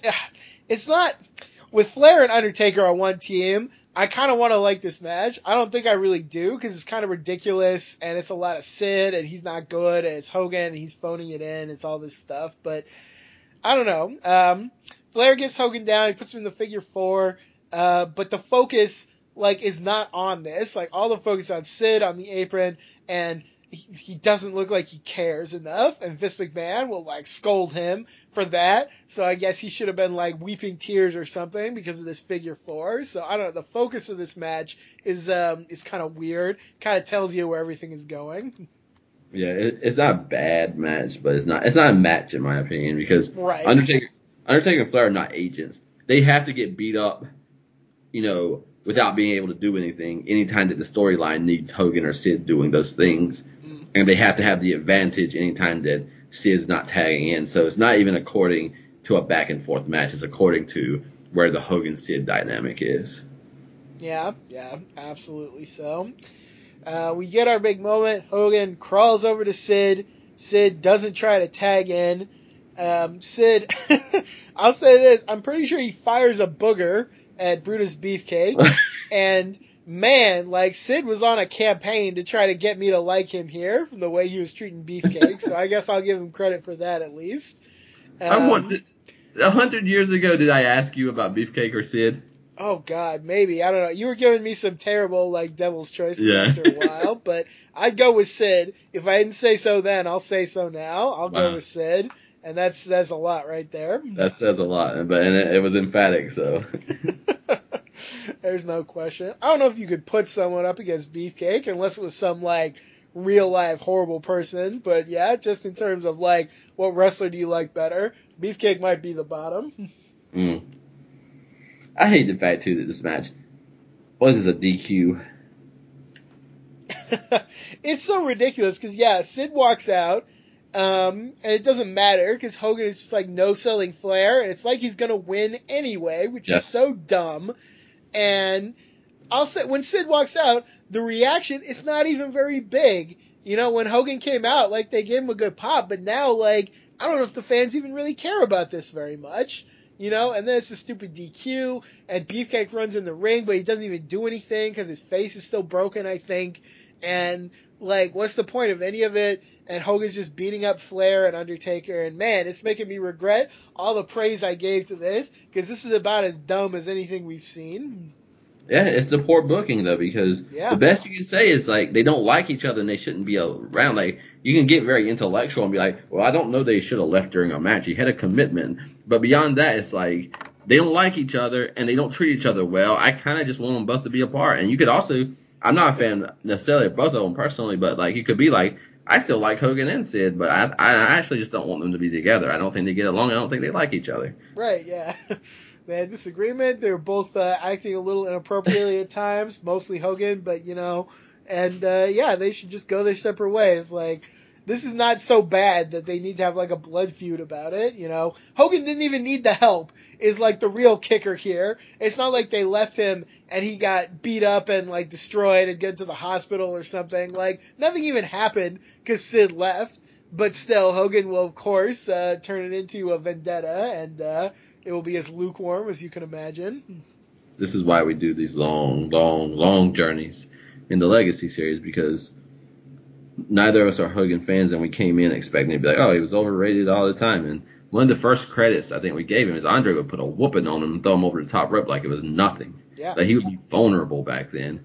And like I already don't care about this stupid feud. I'm not going to get into it again, but like every single stupid thing that they've done has led me not to care and not to know who is bad and who is good. But then the, the icing on the cake is the fact that Sid walked away and cost Hulk Hogan nothing. If anything, he gave him more glory because Hulk Hogan would have beat The Undertaker and, and Ric Flair by himself. So, like, what did Sid even do to Hulk Hogan? And Hulk Hogan took, I know Hulk Hogan pulled Sid over the top rope at the Royal Rumble and cost him the world title. Sid walked away so that Hulk Hogan could demonstrate that he could beat both people by himself. Yeah, yeah. Sid is the one who had something to lose here. Hogan clearly had nothing to lose, and uh, uh, yeah, nothing about this works. And we're just on the road to this really crappy main event, so that's unfortunate in a time with so many good things that uh, we have this crummy, crummy main event to work with. Yeah, it's just bad. And then it looks like if they had not left, we were going to get 1993 and 1992 because we're teasing Beefcake in the ring and that they might hit him in the face after the accident. Um, and that will be the 1993 angle for WrestleMania 9. So looks like we already had that in store. The only thing I liked when Hulk Hogan cleared the ring is that he clotheslined the Undertaker over the top rope. So Undertaker does his signature over the top rope and lands on his feet. And while he's doing that, Ric Flair does his signature face plop at the same time, and that was that was nice. yeah, two guys who, uh, in spite of it all, are really doing well. Flair and Undertaker. Got to yeah. praise them both. That's the worst part. This was insulting to them. You should have had them against like mid card or low card people doing this nonsense. Yeah, where was the natural disasters again or something? Yeah. like that's about the right place for them.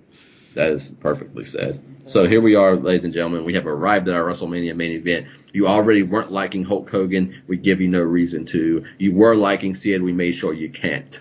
So now you got a main event where you don't get to like either of them. Yep. After the match, Sean Mooney will scold Sid backstage. Sean Mooney really taking notes from Gene Okerlund tonight, I think. Um, so now Sid gets to talk. You know, he didn't get to talk before, yes. but now he does. Uh, he says, with a friend like Hogan, I don't need enemies, which is very insightful, especially for a guy like Sid. Um, Sid talks about WrestleMania, and uh, I'm amazed his push wasn't killed right there when he said WrestleMania, but, um, oh man.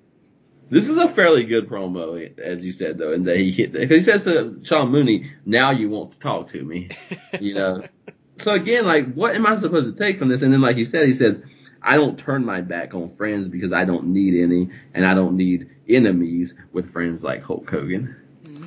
By Sid standard, it's a, it's an amazing promo. I'll say that. If every word wasn't written out beforehand, I'll eat my hat. But uh, he does say um, Jack Tunney shows favoritism towards Hogan. He just generally acts goofy as Sid does. Grits his teeth, looks constipated. You know the act. So so yeah, they are now on track apparently to face each other. And we end on "I am the man who rules the world," which I think shows a different Sid than justice will be served.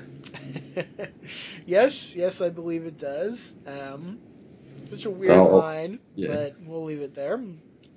Uh, Gene Okerlund is with Hulk Hogan and uh, Brutus the Barber Beefcake as they have their say as well. Oh my, uh, Hogan says that Sid knows nothing about friendship, and Hogan should maybe check himself as he wrecks himself here.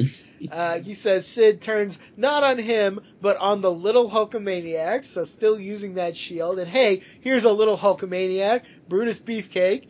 Uh, he's here. He says his face was destroyed, and he says I don't even know how this came up, but he says Hogan lay in bed next to him and pumped blood into his veins.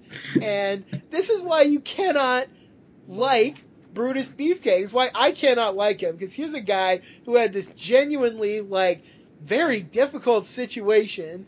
And if there was ever a time for him to like actually get sympathy, this would be it. And yet he just he just tells lies about it. You know, he like cashes in on it for a stupid comment that makes no sense, and you know it's baffling, and yet it is so on point for Brutus Beefcake that I don't even know what to do with it.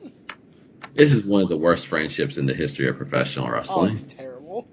Because you get it in a way that if you're Hulk Hogan or someone who's on top of the world, maybe you can never be friends long term with Randy Savage or anyone who has it. Because there's going to be a conflict about they're good enough to want to be it. Ric Flair was blessed beyond measure with an Arn Anderson who just did not want to ever try to be that guy and just you know Ric Flair was that guy and he had his role. He was the enforcer. He was a tag wrestler. But for Hulk Hogan, he doesn't have an Arn Anderson, so he has a guy who is so clearly beneath him that even if he wanted to betray him, he couldn't. And so we all have to entertain Brutus Beefcake as a tag partner in a pay per view main event, and we know he's not. But this is the world that Hulk Hogan creates, where he betrays everybody and he can be sure of nobody. And so you get the most lopsided. If, I, I, I will say this, and I mean this with all of my heart. If you replaced Brutus Beefcake with Jimmy Hart, and Jimmy Hart was tagging with Hulk Hogan at SummerSlam and Outback, it would be one notch above Brutus Beefcake. you know, by God, I think you're right because at least I know what Jimmy Hart's going for. Even as like an insufferable baby face, I like kind of get Jimmy Hart. Brutus Beefcake, I don't know, man. Like I don't know, something's going on there. I don't know what though. At least you know what Jimmy Hart is. Like the whole thing would be like, oh my God, they're gonna get Jimmy Hart in the ring and hurt him. Right. Like we got to pretend Brutus Beefcake is another Jimmy Hart, but we got to pretend like he's something else. Mm. He's the worst promo maybe in the history of the business. Like he just got so weird. Like he's laying in bed with me and pumping blood. Like you know when when you when you, when you do a promo, you're painting a picture. And I don't yet know what you're gonna say, so my I have to lend you my mind and imagination. And Beefcake can't get you where he's going. He he you end up like three streets off, even where Beefcake thought he was taking you. That is so well said. Uh, it is just, it's baffling. Um, you know, and I'll just say, you say he was so low that he couldn't betray him, and yet I will draw your eyes again to Starcade 94, the travesty of all travesties, and, uh, the world Hulk Hogan creates when he has no filter is, is a terrifying place. Oh my god. We're not go. We did, we did our time in WCW already and this is where I give props to you because I said I'm not fully on board with like Hogan's responsible for all this. I don't know what he is and what he isn't, but yet when I see this promo, I start to go to your side because, like you said, he's using the same old rhetoric about you betrayed the Hulkamaniacs, and then he says all I saw was those stone cold eyes, and that is another Hulk Hogan trick where he picks one thing that was irredeemable the whole time. So deep down, he knew like this person's not good. They're not right, which also means he was never really betrayed. They knew what was happening, but we'll put that to the side. But he is playing the same old Hulk Hogan rhetorical games that he played throughout his whole career. Mm, at least Sid is not stinky like some others have been. Yeah, no, it's nuts to me because, like I said, I just if Hulk Hogan was really mad about this, he could have changed the course of this. I really believe so. You know, he had the stroke uh, clearly because he's still in the main event despite like all his misbehaving and stuff. So he could have changed this. He could have acted differently. Best case scenario, he just didn't care enough to change the direction. He just phoned it in. But I'm still not convinced he didn't purposefully double down on this stuff just because he thought it was close enough to what worked in the past that it would just work if he went at it hard enough. So I don't know. Something happened here and it was not good. Yeah, and if you're Hulk Hogan and you get past the being booed that night, let's say that you really believe WrestleMania 8 is your last match and you're going to Hollywood and you don't need this anymore. Um, you probably make just as much or more money for ending the show with Sid as you get for wrestling the world t- the world champion in the middle of the card. So mm-hmm. he's probably getting at least as much money as he would have got from wrestling Flair, if not more. And he's gone, you know. And so like, does he care if he leaves like at Andre the Giant peak levels or where he's at, I don't know. Right, yeah. I, I have no doubt that Hogan got the biggest payout from WrestleMania 8, regardless. Yeah. So, you know, it is what it is. It is what it is. So, uh, speaking of it is what it is, uh, the Beverly Brothers are up next and they're against a new team, a new undefeated team in the WWF. Hacksaw Jim Duggan and Sergeant Slaughter. Poor Sergeant Slaughter. He went from one bad to another bad. Um, what a what a what a sad thing for a guy who I think is pretty talented in his way, who had some very good moments in his career. Uh, comes back, gets stuck with one of the worst gimmicks I've ever seen. Uh, survives that sort of, like kind of gets destroyed, but you know he's still here. What does he have to do next? Now he is the Brutus Beefcake to Jim Duggan's Hogan. That's just that's a sad day. And you know that's the thought too, is that somewhere from the mid card Hacksaw is, is, emulating Hogan and having his own Hulk Hogan career, and nobody even knows it's going on. I think this is Slaughter's penance, like for his betrayal of America, is now he has to be subservient to Jim Duggan. I think I honestly would rather be a wrestler who never gets paid as much as Slaughter got paid during that time, never becomes a world champion, than be Sergeant Slaughter and be a world champion and have this program, this gimmick, this run because he's not Hacksaw. Like he could be interesting, and he has been relegated to just this nonsense for so long that I don't know if you can wipe off what is on him right now. No kidding. I I don't think he'll do anything of relevance. Like soon soon enough, he'll be backstage, and then later he'll be like what a commissioner or something, and like hmm. all these other roles. So I think this is about it for Sergeant Slaughter in any kind of like in ring capacity. It's it's bad when the worst thing that ever happens to you is a world title run. Woof, yeah, no, I'll I'll never forget sticking that chin out and talking about Thanksgiving dinner and whatever like garbage was going on there. That, that that's the whole like really in the greatest scheme of things is the problem. The Zeus Hogan Zeus to Hogan Slaughter, like they created such a hole in the ground and they have shot out of it with with these amazing characters, but like if you create the, the deepest hole that you possibly can in the ground and you shoot upwards, it doesn't mean you're out of the hole. It means you might be like halfway or three fourths of the way out of the, the place you dug for yourself. Yeah, I mean the sad thing is, for all the good things they're doing, they're not going to regain their popularity, and then they're still going to have some stuff like this and the main event, which we just trashed and all this stuff. So definitely some signs of problems, and definitely some trust broken with the audience. Who has to watch this match? Who, if you're listening to this right now, and we have not talked about Hacksaw and Slaughter versus the Beverly Brothers, who do you think wins the match, folks?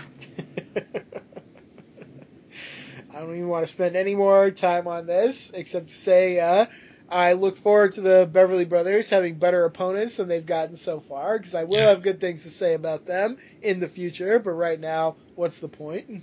Yeah, Luke Butch, Slaughter, and Hacksaw so far. Oh, that's a rough run. Uh, eventually, they're gonna wrestle the Steiners, and that that'll be a lot of fun, I think. So we'll, I'm we'll looking wait for forward that. to Steiners, Head Shrinkers, Beverly Yeah. Brothers, Quebecers. It's gonna be a, it's gonna be an interesting run coming. Sure, up. sure, yeah. Money Inc. even uh, Money Men on a Mission. I have a, a, a soft spot for. We'll get into some better tag days as we go along here. Ooh, yeah, Quebecers. If you said that, then that that's one to really look forward to. Yeah. Absolutely. Uh, Jake Roberts in the back. We do have our main event coming up. Savage and Jake again. Uh, Jake Roberts says, "Sweet Elizabeth." He's talking about the slap in the face. He says, "You know what? Some things are worth doing twice." this is uh, another. I've talked before about how much I enjoy wrestlers who have different goals than you would expect, and Jake, I think, is a master of that because what he really wants is to kind of pursue his pleasures as a face or a heel. You know, he'll kind of pursue the things which uh, make him feel warm inside, and those can be very disturbing. And these guys remain so great that I don't know if the promo we're going to see from Savage next is Jake having Savage so spun around or Savage spinning himself around. But he's going to talk about all these things that have been done that might make you a little insane, but then say he's not insane, but then says maybe I am insane. Time to find out how insane I am. Uh, you praise Savage being on an all-time run, and I think that's about right. You know, even with, um, uh, you know, he's at a point which at one point I was sort of, I won't say dreading, but you know, he's got the full bodysuit and the hat and the tassels. He's so covered up, like you can almost not see Randy Savage at times. And yet he is on uh, such a great run right now that you really, um, I can't speak against it. I wouldn't even try. It's just great stuff. He's on such a run that before this episode is over, there was a moment where I said Randy Savage might be one of the greatest storytellers of all time. And Sure. that's still to come. We're already done two classics with uh, Jake and Savage, and Savage is not done for the episode. So just beautiful stuff. Uh, so what we saw was you know house show Madison Square Garden. Now it's on TV. So Savage and Jake again, kind of finishing up where they left off. Yeah, yeah. Um, this one uh, is a bit shorter. Uh, I think this one maybe cut down for time, but uh, yeah, it's still very hot. Uh, Savage super hot out of the block. Uh, Jake kind of gets mauled in the early going. He's even kind of bleeding from the bridge of his nose in a time where people uh, don't really bleed. So, so definitely a hot feeling around this one. Yeah, it, it's quick, but you know some of the same sequences. Sometimes Jake goes for the DDT and Savage will grab the ropes. This one he throws him over the top rope, Hmm. and again it's one where Savage is going to win the match, but maybe not the war because you think for five seconds that maybe Savage just won the war this time and it's over. But we're gonna find out uh, much differently with something that happens, I think, at the end of the show, and then footage that will carry on over after the show goes off the air. Mm, indeed. And yeah, I mean, this is definitely the point where you could tell they have fully switched to the um, alternate plan for WrestleMania. Like whatever they had in mind before is definitely uh, put off now. This this Saturday night's main event is very pivotal in shifting that over.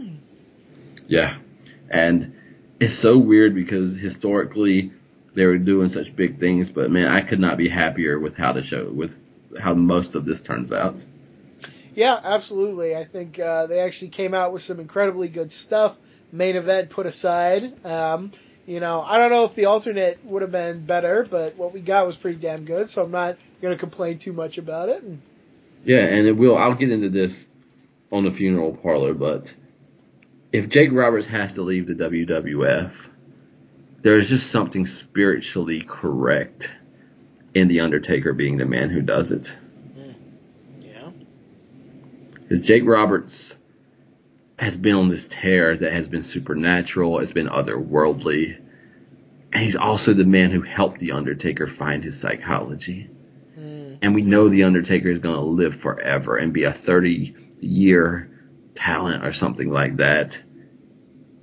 And I just wonder, it's such a low key moment in the Undertaker's come up, but it, it's his original babyface turn. And there's something about vanquishing Jake Roberts, who is the closest thing to where the Undertaker comes from and is going, that you wonder, does he take a little bit of Jake Roberts with him as Jake goes? Mm. Yeah, no, interesting thought. Um, this is where we're going to start on kind of the three pronged great WrestleMania stories coming up of WrestleMania 8. I think, uh, you know, the main event is trash. We already talked about it, but there are three great stories going to WrestleMania 8, and that that's something very good to see because uh, definitely we've seen some WrestleManias that could not say anything like that. So some very uh, gratifying stuff that we're going to talk about here in the rest of our bonus footage. Yeah, you did a great job here, man. This is gratifying is the right word. I don't care what the main event is. If you're not doing the Legacy series or some other show, you can watch the rest of it and just not watch the main event. But you'd be wise to do so. yeah, these three stories that we get though, you have no right complaining when you get three stories like this. Absolutely so. So we kick off our first one, which has already been touched on.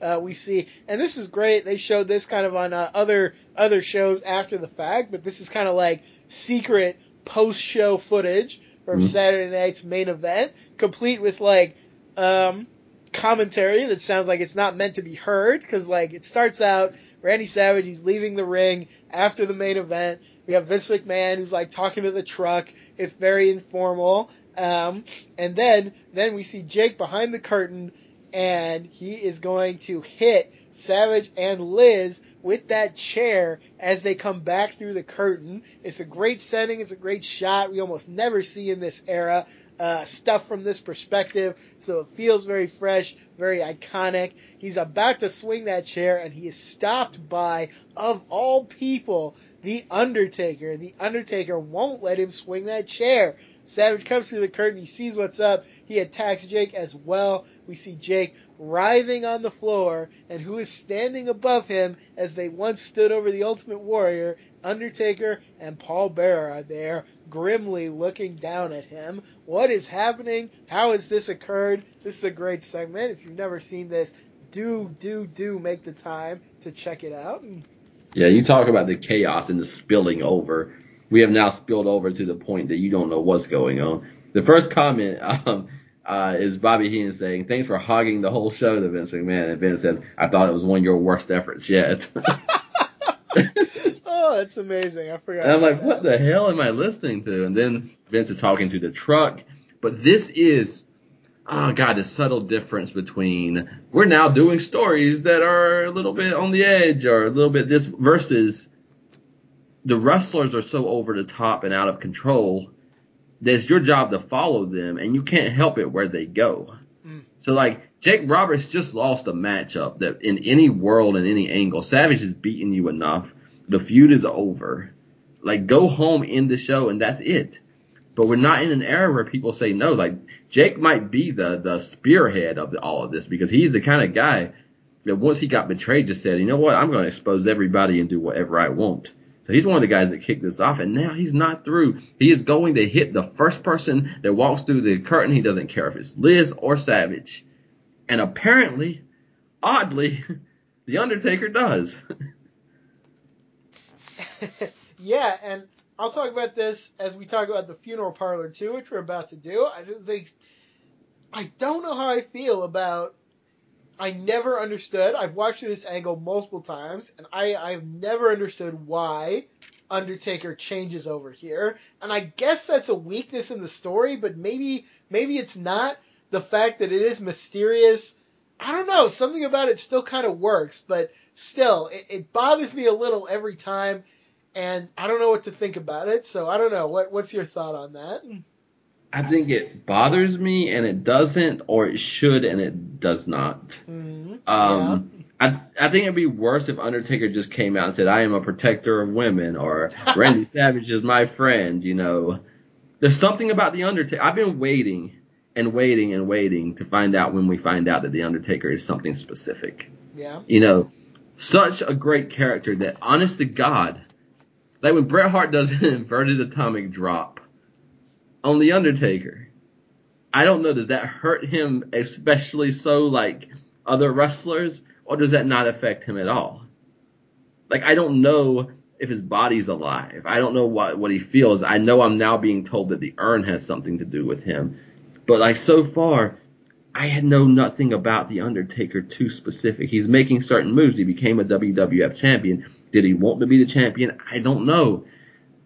And this is another one that I don't know if I fully want to know, and I could see myself condemning this, that you know, and saying like, oh, it lacks something, but I don't know if it does because does he have to reveal why he why he did it?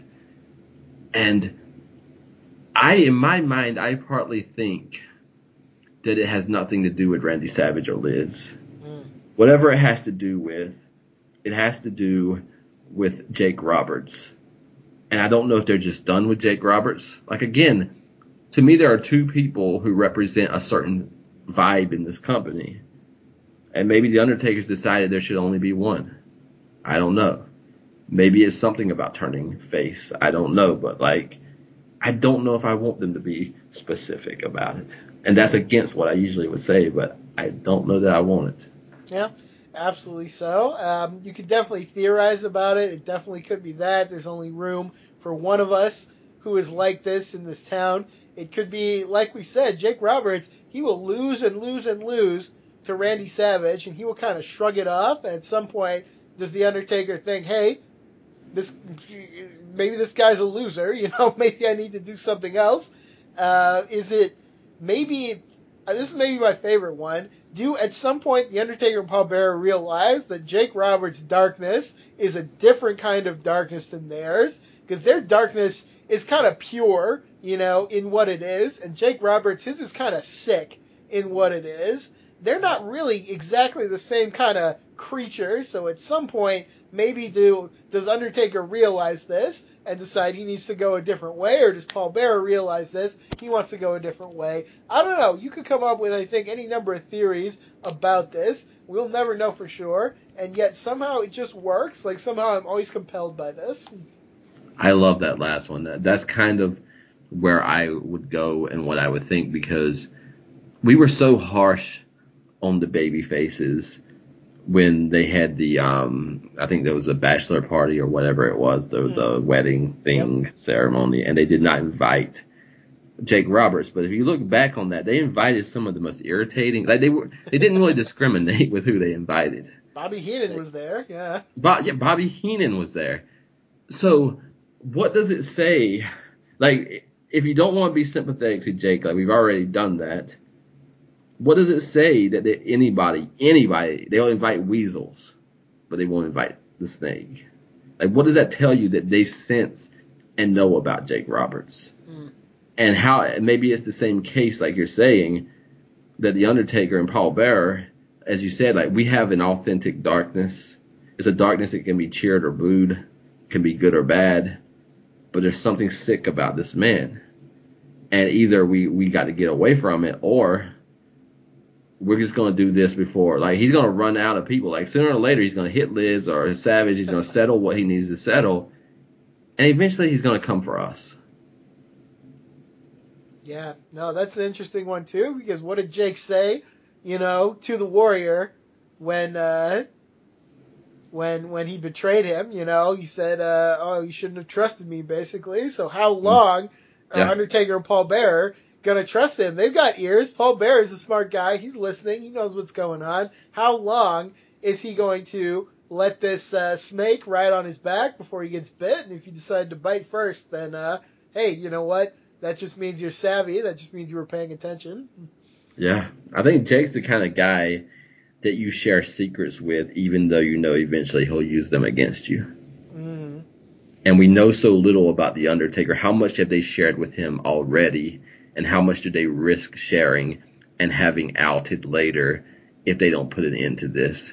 So you can make any speculation that you want, but the fact that it's done, I think in some ways it might say more than about Jake Roberts than it does the Undertaker.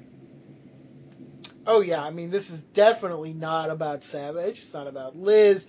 It's not about uh, any of that. It is all about Jake and Undertaker, from my perspective. Yeah, it moves us to something that is so beautiful because if if it felt eerie to see these two come together, what does it feel like to see them fall apart? hmm And I love this too because we're gonna go to the funeral parlor, and the first thing Jake is gonna ask is he wants to know where the Undertaker stands after stopping him from attacking Savage and Liz. And that alone, what a wonderful detail because it's not like Undertaker attacked Jake. All he did was stop him from taking an action. And Jake wants to know where they are. Like maybe they are still together. Maybe Undertaker just didn't want him to do that specific action. You know, he wants them to move on together or something. It could be any number of things, and they are treating it in a complex way. So I love that. I honestly believe they could have told him if they had been sincere because I think he can detect it. You know, you would have put harm on Liz or you would have put harm on Savage, but they didn't see it coming. To torture somebody, to do what we do, they need to see it coming. Like that, you need to tie them down. You need to you need to take your time. And I think if they were sincere, Jake would leave just as happy as he as as he, as he was. Sure. But you're I- right. He wants to know: Have you crossed that line from which, like, you and I can't be on the same stage anymore? I think they even could have told him, as you said, they would have to be sincere. I think they even could have told him, "Hey, we're done with Savage and Liz. Yeah. Like we've done too much. Like it's we we we played the game out. The game's over. Let's go torture someone else." And Jake would have been like, "Oh yeah, okay, you're right. I can see that. You know, let's start a new game. It'll be more fun." Like I think they could have told him any number of things and stayed together. So it's gonna be a very deliberate choice for them to break up here, and I think that's great. And It is, man. Jake Roberts says, "I'm not here to be judged by you. I need to know which side of the river he stands on." mm, And man, then Paul Bearer is gonna give us this wonderful. The things that you know is coming, but you still pop for it is like, why don't you ask him yourself? And Jake Roberts makes the mistake of looking towards the curtain. Mm, yes, yes, so good. And yet, I love that before Undertaker, like, he doesn't touch him, he doesn't do anything, he comes up, and Jake whirls around before Undertaker gets to him. So, Mhm. Jake, he, he, he figured it out before, you know, anything, who knows what might have happened, but, uh, Jake is savvy enough to be ready for the Undertaker's tricks. Absolutely. This is. I'm gonna pause real quick and then I'll how we'll hit play again. But we're gonna get the funeral parlor again later on this show, and how bankrupt was Brother Love's show in comparison. Like the Mm. funeral parlor to me is already historically good in WWF. Oh yeah, I mean as good as anything we've seen. Have we even seen uh, another show like this that was on this level? We missed a lot of the original Piper's Pit, unfortunately, so maybe you can say that. But that's a totally different kind of thing anyway. You know, it's only uh, similar on the surface. So I don't know if anything is as good as the funeral parlor in this particular way. I don't hear people talk about it that much, but to me, it is the most wonderfully WWF thing I can imagine. Mm, sure. I think just the fact that it came in this era where a lot of people had already kind of drifted away, you know, um, it, it just, I think it's timing more than anything else. You know, it doesn't have that, like, Jannetty through the window moment that maybe you can look back on, although I swear to God that's the only thing that ever happened on the, the, the barbershop that was worth seeing. Um, but yeah, I, the funeral parlor is amazing. I love it. It's one of my favorites. Yeah. So Jake and Undertaker are gonna face each other. We're gonna get one of those signature Undertaker things, which is a short response. Yep, yep. Jake demands to know. Undertaker has to decide what side he's on. Undertaker will look down, will look up. He will just say two words, not yours. Hmm. And something about it works, you know. We will never know the full story of why he's no longer on Jake's side, but he makes it very clear, and uh, and it's a very nice moment, I think. Yeah, maybe he answered the question after all. You know, it's not about Savage. It's not about Liz. It might not even be about me, but it's like I know I know one thing right now, and where I know where I don't stand, and it's, and that's with you. Yeah, I, he makes it very clear. I think that has nothing to do with anybody else in the world except Jake Roberts. Yeah. And Jake, at, at some point, one has to start asking themselves what they might be doing wrong. you know, for some people that's true. For Jake, I don't think like it's his goal, surely. Yeah. You know, like his whole thing is trust me. He wants you to trust him so he can betray you. He doesn't really want to have these relationships. So I think Jake is getting everything he wants out of all this. Oh yeah, you feel no anxiety. Like it feels like he is just as happy to hear one answer or the other. yeah, he just wants to know. Like, just put it out there. You know, should I stab you in the back or should I stab you in the front? Like, you know, either way, it's what's gonna happen. So we just got to know which is which. It's gonna be the front, and it's gonna be another historical. Like we're already seeing historical interviews on the interview show, but this is like the second or third third historical uh, fight that we're gonna see, and it, it it it is beautiful in its execution. Sure, yeah. I mean, we've had Hogan Flair facing down on this show and hitting Undertaker, and he just keeps coming. And we've had um, Warrior getting locked in the coffin, and everyone has to panic and try to get him out. We have all these iconic moments, and now we have this one. And man, people ought to talk about some of this stuff we're talking about, just the way they talk about that barbershop window, in my opinion. But Yes. uh, we get Jake. He will smash Undertaker's hand inside the coffin, and he will trap him there. He will shut that lid on his hand and latch it. And as Undertaker is trapped, Jake will DDT Paul Bearer as Paul Bearer squeals and what does he say? Oh, what are you doing? You know, it's a great moment. It's very chaotic. Uh, Jake beats him with a chair. Uh, Undertaker, this is great. He keeps getting back up. He's dragging the casket after Jake, like he's freaking Michael Myers, Jason Voorhees, Mhm. some kind of monster. Jake is hitting him. He keeps coming. Jake calls him a freak. Jake did all of this and still eventually he has to be the one who like flees backstage to get away from this scenario. It's amazing. Like this is so good. Everyone has to watch this. One thing I almost never do when I grade papers is give someone a hundred because what is the perfect essay or the perfect short story? You know, like if I give it maybe a 97, you know, it's just like it's not a hundred because it's just it's just not income. It's it's this segment is a hundred. Mm. It's 100 points out of 100. It's perfect. The way Paul Bearer starts, the way Jake starts, the way the Undertaker comes from that already classic place of being inside of that casket. The way that the Undertaker gets in front of Jake Roberts, that has to be the thing that pisses him off because why does a man who lurks in the shadow and lives on his belly and lives in deceit, why is he all of a sudden demanding that we have to know where someone stands right now? Mm. Because someone got in front of him. Like he is not directing traffic anymore. He is traffic being directed. And you want to know an amazing thing. It takes like 10 seconds when the Undertaker says not yours. The Undertaker is no longer directing traffic. It is Jake Roberts who points at the casket and has the Undertaker lift the casket like he's making a point about it. He's not making a point. He is taking over traffic and he shuts it on the Undertaker's hand. The classic DDT on Paul Bearer. And then the most beautiful thing, whoever, I don't care if it's Bruce Prichard, I don't care if it's Vince McMahon, I don't care who it is, they are beautiful in this moment.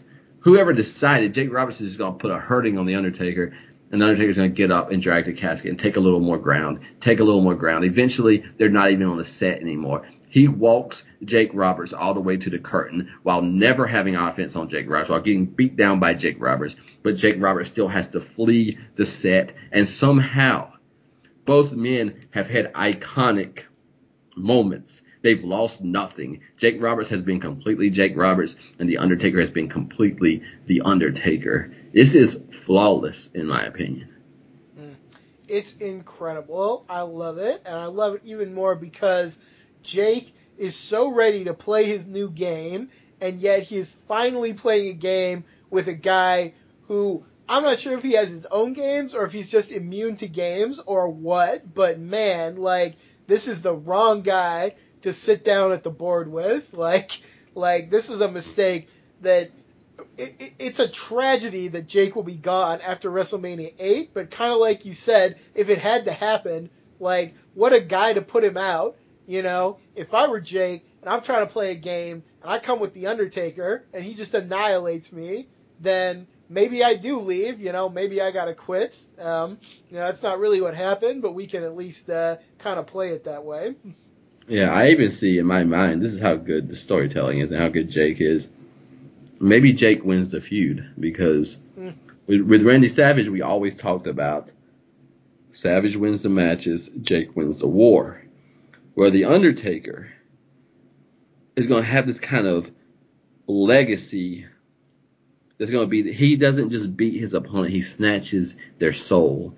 And so in a way, the defeated becomes a part of the Undertaker.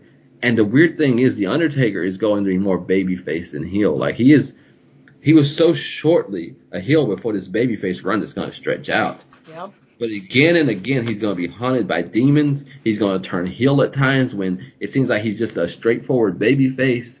So I could honestly see in some of his poor decisions that come later, like you snatched Jake Roberts' soul. You got a portion of Jake Roberts inside of your soul now, and that portion is going to torment you from within. Mm. Yeah. No, it's um, it's the start of something incredible because yeah, we've had this uh, year and a little bit of change of heel Undertaker. It's been great. It's been something very specific, but now yeah, we're like transitioning into what I think the Undertaker is going to be for most of his career, and it's going to be, it's just something real special. I think. Hmm. Yeah, this is this is top shelf, and I would be excited on any era to be able to talk about something like that, but we're about to move to something that is as different as it can be from this storyline and is just as good. and we're gonna do that one more time again um, before yeah. before it ends. So yeah, like like I said, the three pronged great stories going to WrestleMania eight is nothing to look down at. Like there's some great stuff coming up here. Absolutely. So we got the move. Was it going to be Savage, Jake, Flair, Hogan? Now it's going to be uh, Jake and The Undertaker, but we're moving into Savage, Flair, and Liz. And Ric Flair is going to be as Ric Flair as Ric Flair can be in the segment to come. There are rumors floating about. They have made it all the way to the WWF magazine. That long before there was Elizabeth and Randy Savage, there was Elizabeth and Ric Flair. So Gene Okerlund is going to uh, on March 7th intrude upon Ric Flair's dressing room, and he's going to try to get some answers. Mm-hmm. Was, the setting of this is great. The way Okerlund is like kind of lurking around the dressing room. Uh, he goes in, and uh, I, I love because we don't see this exactly very much. This kind of setting. Flair is like in street clothes. He's like in a sweater or something. Uh, and you see like the robes are up on the wall and like the pictures of Flair and like famous people and just like all the stuff that maybe you could say was missing when he first came in, and you know he's kind of stuck in his robe all the time. And uh, now, now I feel like we see a much more fully formed Flair, and uh, just the setting of this is really excellent. I think.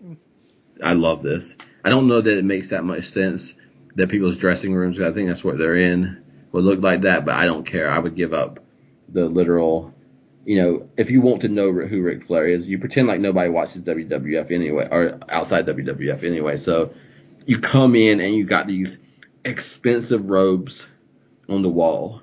You got Flair and women, Flair and celebrities. Ric Flair says it's a wall of fame, but you don't even get to Flair and you know what Flair is. You know who he is.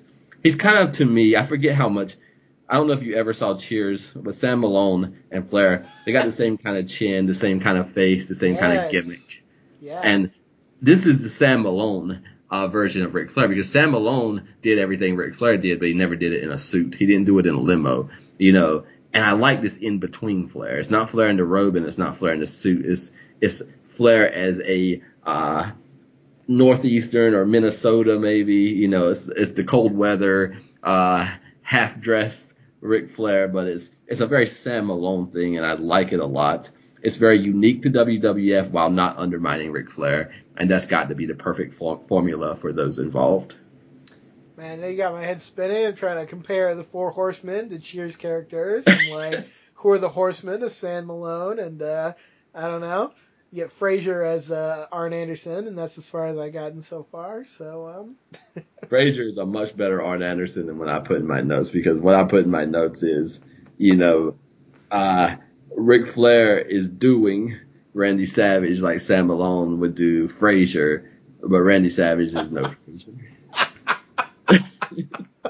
Oh, I can see I can see the comparison there as well. Um oh my god. I love I love Cheers. I'll just say that out. It's great stuff. Um yeah, no, uh this is very good. Um uh, Flair will show uh, pictures even of uh, Flair and Liz like at a pool together, and like there will be more pictures of them like just kind of living a life together. He'll say the famous uh, "She was mine before she was yours," and uh, you'll even say the only reason that she is with Savage is because Flair dumped her. So uh, we've got definitely something that will get under Randy Savage's skin. We have a classic storyline here, very iconic stuff. Yeah, and again, it is undermining. You want to be macho man, you want to play this gimmick. You know, we know where to hit you, we know how to hit you. It's the best kept secret in all of sports. Um, he said that right now Savage is on vacation with Liz, but Liz is experiencing old time feelings. Um, and here's the thing I love. This is so subtle, but he says she can't look Randy in the eye. How many people in all the stories that we've watched I feel like you call him Savage Yeah. or you call him Macho Man. Ric Flair calls him Randy while talking about I was with your wife before you. hmm That invasion of intimacy. That's great. Yeah. That's a good touch. And again, this is not Frasier Crane. Yeah, invade at your own peril, but again, you're not Savage and you're not Macho. You're Randy, and you're a disappointment. You're you're let's say um, not what I am. And Ric Flair, look, this is where Ric Flair is six foot ten. Stone Cold Steve Austin talks about this. He told Vince McMahon, "I'm not six foot ten. I can't compete with the Undertaker and all these guys. You've got to let me be me." And this right here, you can like it or you can not like it, but this is what makes Ric Flair six foot ten. Mm, yeah, absolutely so. It's a it's a great angle. Um, I will just say it's good that Flair kind of upped the ante and said like a bunch more things because on the surface of this, Flair all he's really saying is like I used to date your wife like a long time ago before you were together, and that alone. I mean, I understand that that's going to make Randy Savage mad, but that alone really shouldn't make a person mad. Yes. So I'm glad he kind of upped the ante here. Um, but um, any way you look at it, Savage, if you think about it too hard, he's going to kind of be showing those jealous uh, tendencies again. But I guess we just accept that's who Randy Savage is at this point. Yeah, you know that's why it's not good and bad. People are what they are, and he's getting exploited for his weakness.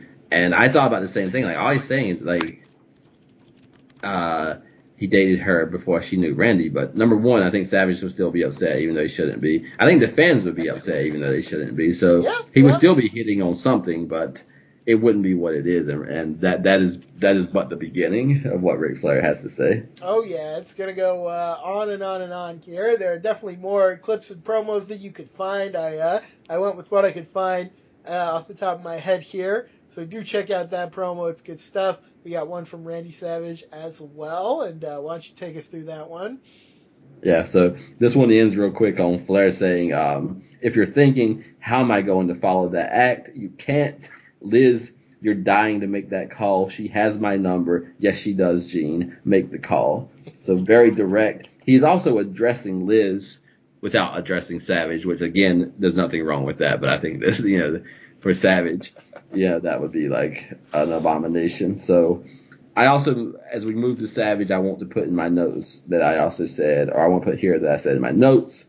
Flair from late 91, early 92 through 1993 with Vader is to me just as good as anything I've watched Flair do. Oh yeah, sure. I mean, uh, his great moments in that whole period are about as great as anything. So yeah, I'm with you there. So we move on, and I left. Here's here's the thing, folks. I left this almost not liking that old Randy Savage. You know what a sad sack he is. Ric Flair is so like wonderful, mag- magnetic, and of course Liz is going to call him. And that old that old that old bark of, of a that old stump of a tree is in the way. I don't even want to see him do a promo. And then guess what? Randy Savage is sitting down with regular folk clothes on, like he did when he was retired. Mm, yeah. Like he did when his world was threatened and people put hands and weapons on him and Liz.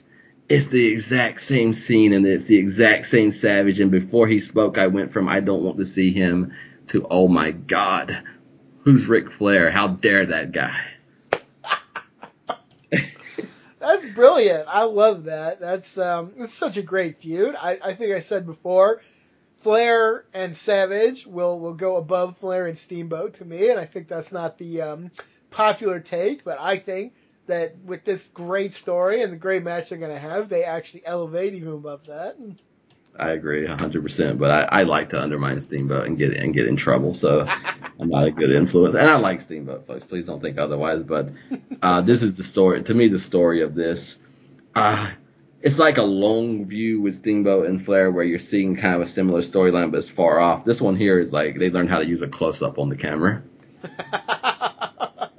yeah, no, by God, they did. We're gonna see a very close up of Randy Savage here in this uh, promo. This, and this dirty, this dirty man named Gene Okerlund, who's been invited into Savage. Savage number one, probably on a good day, doesn't invite people in his home. He he really doesn't invite them in his home when there's rumors that Elizabeth is having an affair with Ric Flair, and yet he brings Gene Okerlund in his home. He's sitting like covered up, head down, and Gene Okerlund just lambasts him with every single rumor. And instead of being like, did something go on with Elizabeth and uh, Flair in the past, or is something going on now? He decides I'm gonna tell you every detail that Ric Flair said to me. So he's like, you know, oh, but they said that X, and Savage is like, untrue.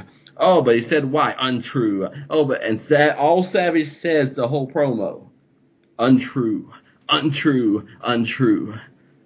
And this is where I wrote down, this is not Frasier Crane that you're dealing with you know, if Di- Diane can run off with Frasier and Sam can do his thing, and and more than likely we're still going to end up with Sam and Diane. But this is Macho Man Randy Savage, and he's not like Ric Flair. And the the the risk that you run, whether you're Jake Roberts or Ric Flair, you know exactly which button to push. You know how to push it. It might be the easiest button to push in all of wrestling. You just don't know what's going to happen on the other side of that push. Oh, it's the big red button that says "Do not push." That you can't resist pushing, but by God, you shouldn't have pushed it. Uh, but how could you resist? It's right there. It's so tempting, so easy to press. Oh man, yeah, anything could happen when you go here. Savage is on full fire. You know, he's ready to explode all over his own home here. Yeah, you would think he'd be jumping up and down and pacing. And we talked about he was mumbling to himself with Jake until he mumbled all the way to the ring and ran out and attacked him. He's only saying three words right now, and I've not seen him like this. Congratulations, Ric Flair. You made Macho Man into a Macho Man we've never seen. And, you know, congratulations, Ric Flair, because uh, you still got to wrestle this guy. Uh, like you said, you could understand Flair's plan. He's going to upset Savage. He's going to kind of uh, hope he makes a mistake, that he's distracted, that he has things on his mind. And yet, I don't know if that's the right way to go against Randy Savage because he is all explosion, as we have talked about before. And you are literally just throwing fuel on the fire here. So uh, we will see, I guess, if it works out for Flair in the end. I think we already know the answer to that, but uh, it's it's a great idea for a feud. It's very simple. It's something you could only really do with Savage, and it works so well. And it works because it's Flair, because it's Savage, even because it's Liz. It's just very good stuff. Yeah, and it's it's a it's a show of contrast because Ric Flair is loud and he's gloating, and he would have talked all hour about what what happened or didn't happen, and Savage says three words. So we have contrasted them, and I will say it's one of those if if she was having an affair with Ric Flair because Liz will sit down with Vince McMahon at, at their home and she will talk about how the magazine she can't believe that the magazine would just take those images from a guy like Ric Flair, not question it and run them. And then in order to prove that it's a lie, they're going to bring the negatives because every picture of Ric Flair and uh, Liz by the pool, everywhere else, that's Randy Savage, but he has just uh, uh, put himself in there. And what an amazing mind, whether it's Liz or Flair, to to be like to get Randy Savage to take every single picture that you know in the past you took with Ric Flair, so that if Ric Flair ever said this, you could be like, "Hey, those are just the images that we took by the pool." Remember? yeah, what a uh, mastermind! it's great, yeah. And this feud will have twists and turns, and the photos will be fakes and Flair will promise to release like naked pictures if he wins, Oh, and Lord. like it's gonna be a whole bunch of stuff going on here. I don't know if they're if they were fake or not because I do know I can't not know in my mind that, the, that all these folks are going to go to WCW and she's going to betray uh, Randy Savage and join Ric Flair. So you know it, it's complicated. It's grown up stuff, folks. It is. It might be a children's program, but these are a bunch of grown ups. They got their lives. They do. They do. hey, you know, even if the photos are uh, fake, maybe Liz uh, was intrigued by the possibility. You never know. Mm. Yeah, that's an interesting point. It's a beautiful feud because in a way you got two braggadocious. Like Ric Flair could call himself Macho Man, and it would be a very different kind of Macho Man. So like they're so similar in in a tiniest bit of way, and they're so different in every other way. And so again, like I, I just believe if Sam Malone had been pouring beer for professional wrestler Randy Savage, and then Randy Savage started dating Diane, it would have been a different kind of threat. And it's not a knock on Frasier. That man took 20 years of television and ran away with it. But my God, Ric Flair. This is what Curt Hennig and Bobby Heenan are being paid for. Somebody should have said, my friend, that's not Frasier Crane over there. Uh, the hubris once again. I'll just say if Randy Savage came into the Cheers bar, they'd all have to flee to that little pool room in the back. so Yeah. that's a different kind of energy, I think, than they're used to in that bar. So I love that. Anytime they end up in that little pool room, there's a problem. absolutely. Oh my god, this is this is I told you this in the nuts. Like this is one of my favorite. Even on paper, when you sent this bonus footage, this is one of my favorites I've ever seen, and I, I'm just giddy at the stuff that I'm watching because whether it's Savage who's getting his second run, or Bret Hart, Shawn Michaels, The Undertaker who are getting a first run, or Roddy Piper, all of this makes me happy, and we're just leaving the second of three masterpieces, and by God, we're gonna fall into another. I'd say how how as a um, religious sheltered uh, kid that you were, and I say that because I also was uh, not too far away from that same thing. But how did you cope with this at a young age? Just people having affairs and like satanic uh, snake men and like all this stuff. Like this must have been overwhelming at times.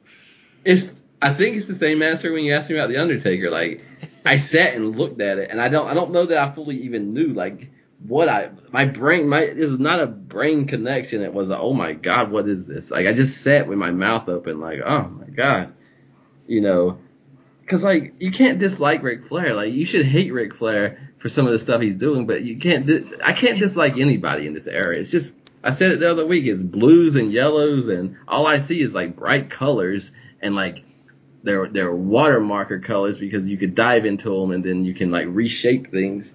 It's so beautiful. Like when I watched WCW, I was like, Lex Luger's my favorite wrestler. And I thought wrestling was real. I was a child and I had never watched wrestling and I cried.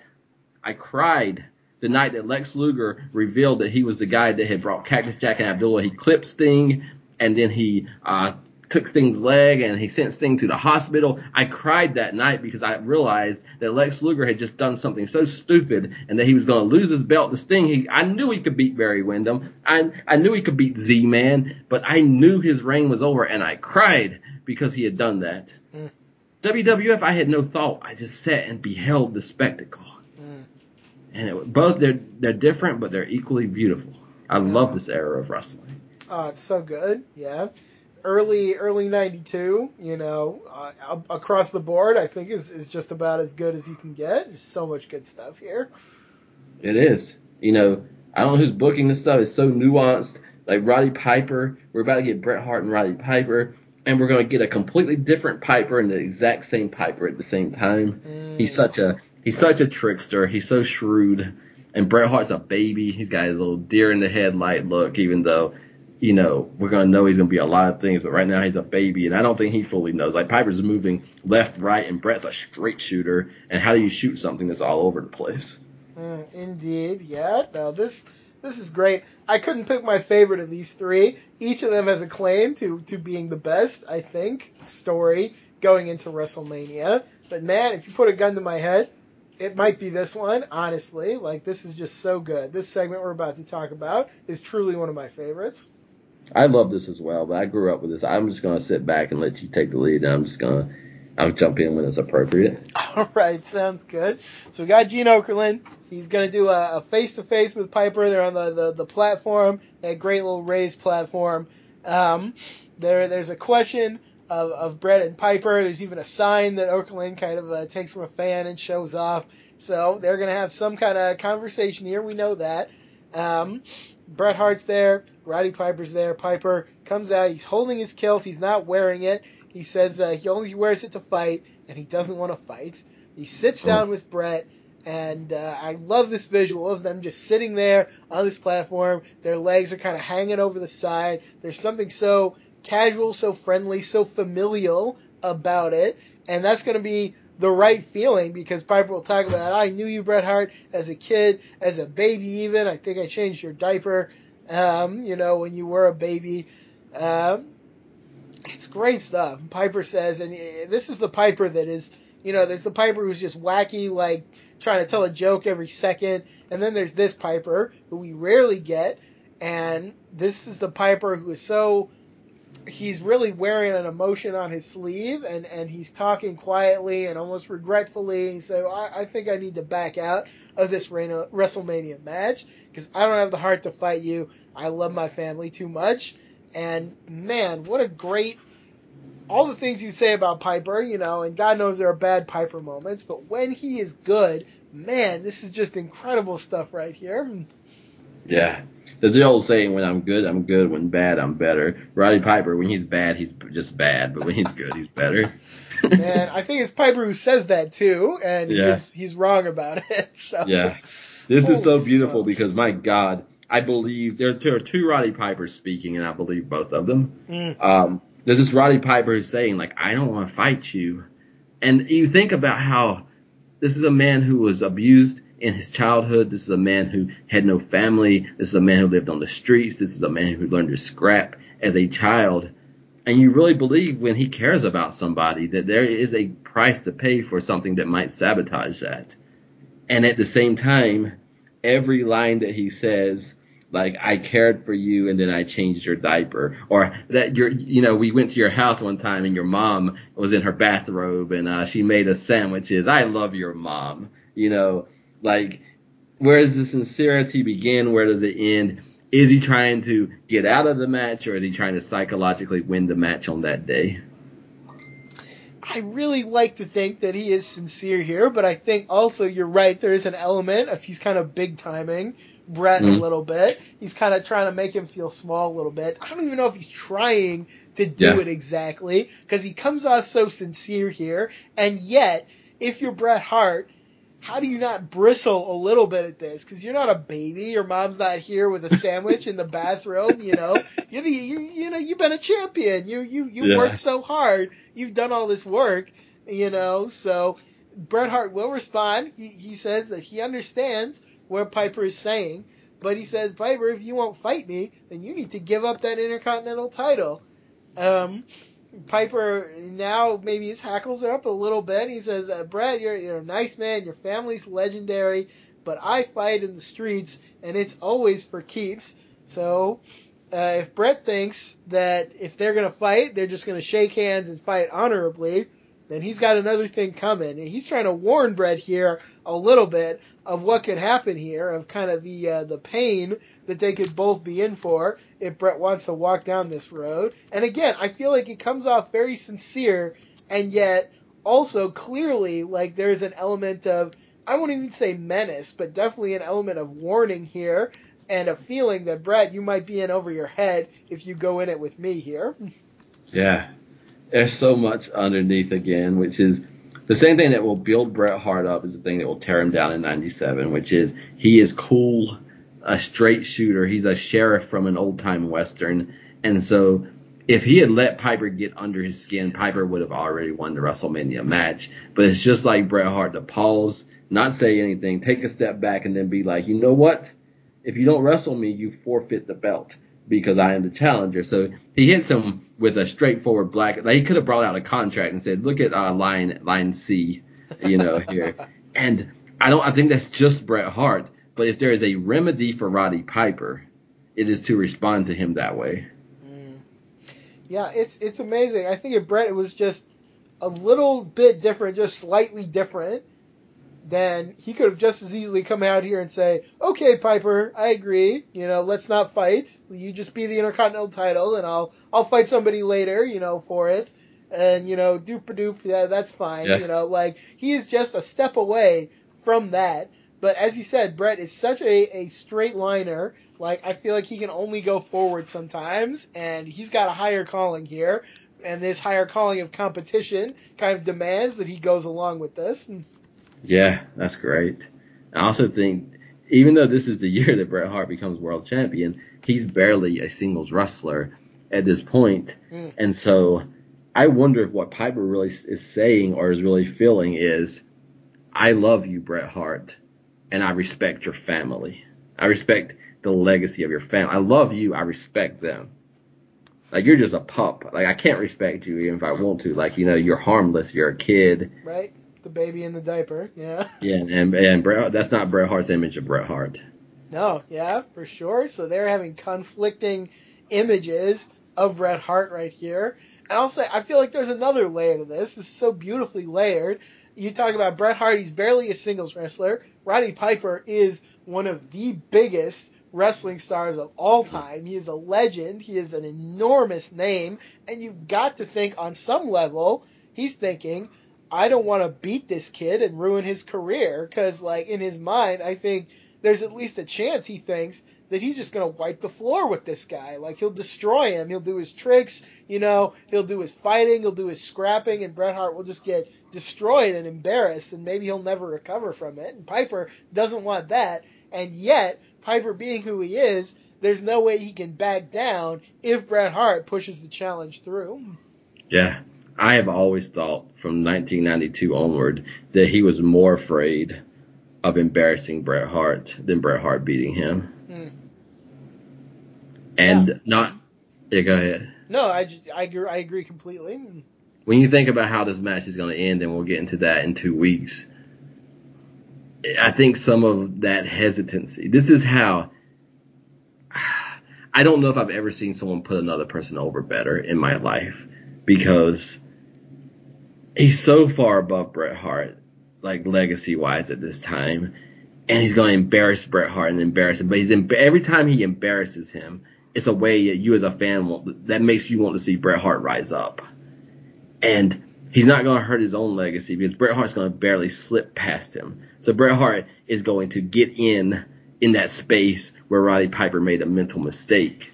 But that's not going to lessen Bret Hart either because Bret Hart's career is about slipping in where someone leaves a defense. So I've never seen someone love someone and put them over in such an interesting way. Like I really feel like all Piper wanted to do was put Bret Hart over, but they were going to have to go a very Roddy Piper way, and Bret Hart was going to have to survive it in order for it to happen.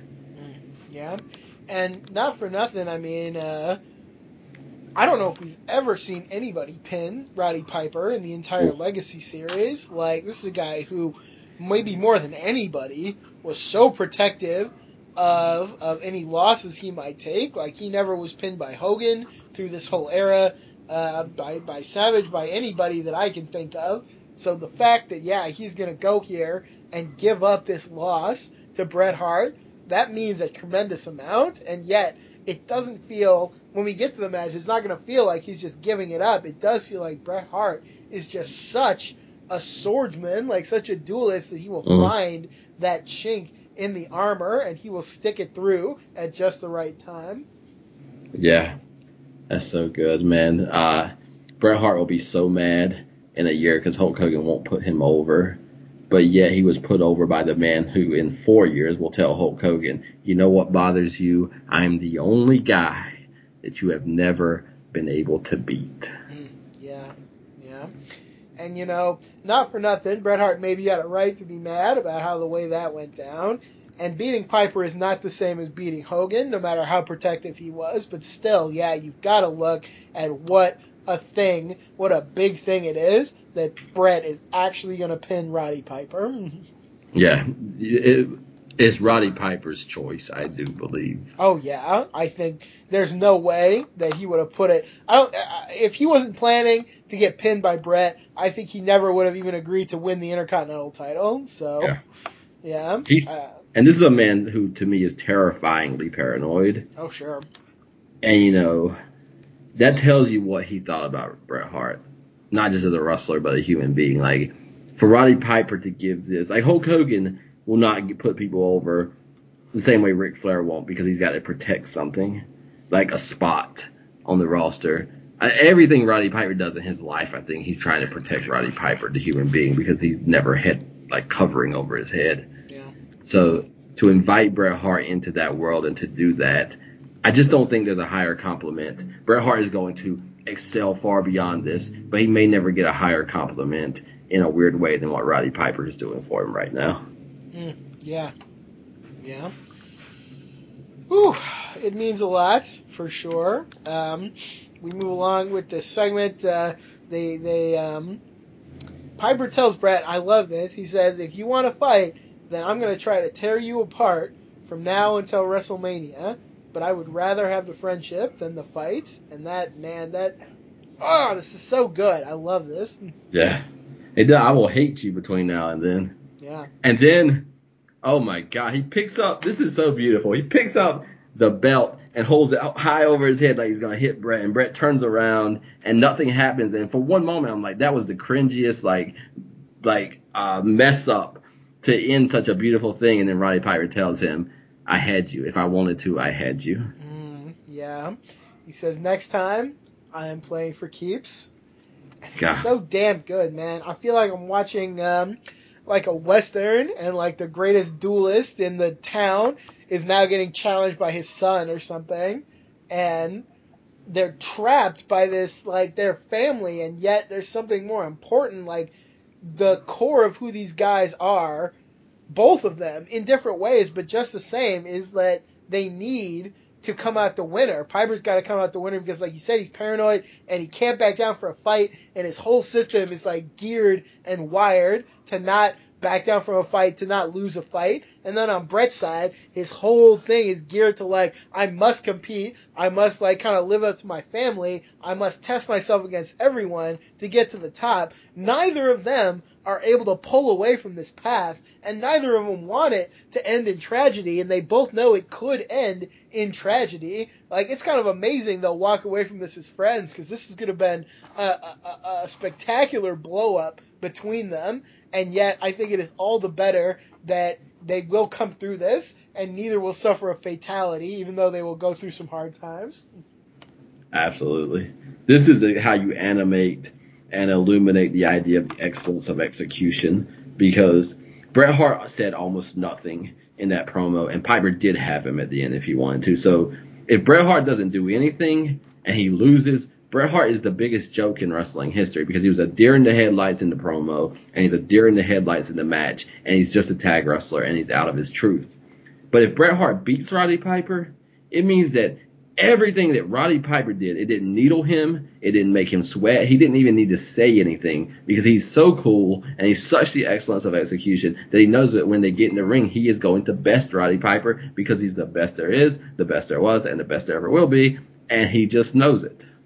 Mm, yeah, it's great. And again, Bret Hart, you can say he didn't say much. You can say maybe maybe he was deer in the headlights. Maybe he wasn't here in this promo. But the great thing about Bret Hart is you really feel like he learned something here. You mm. feel like he would not get caught again the next time. Like he is one who will always remember everything that happens to him, and he will build brick by brick that tower of his ability.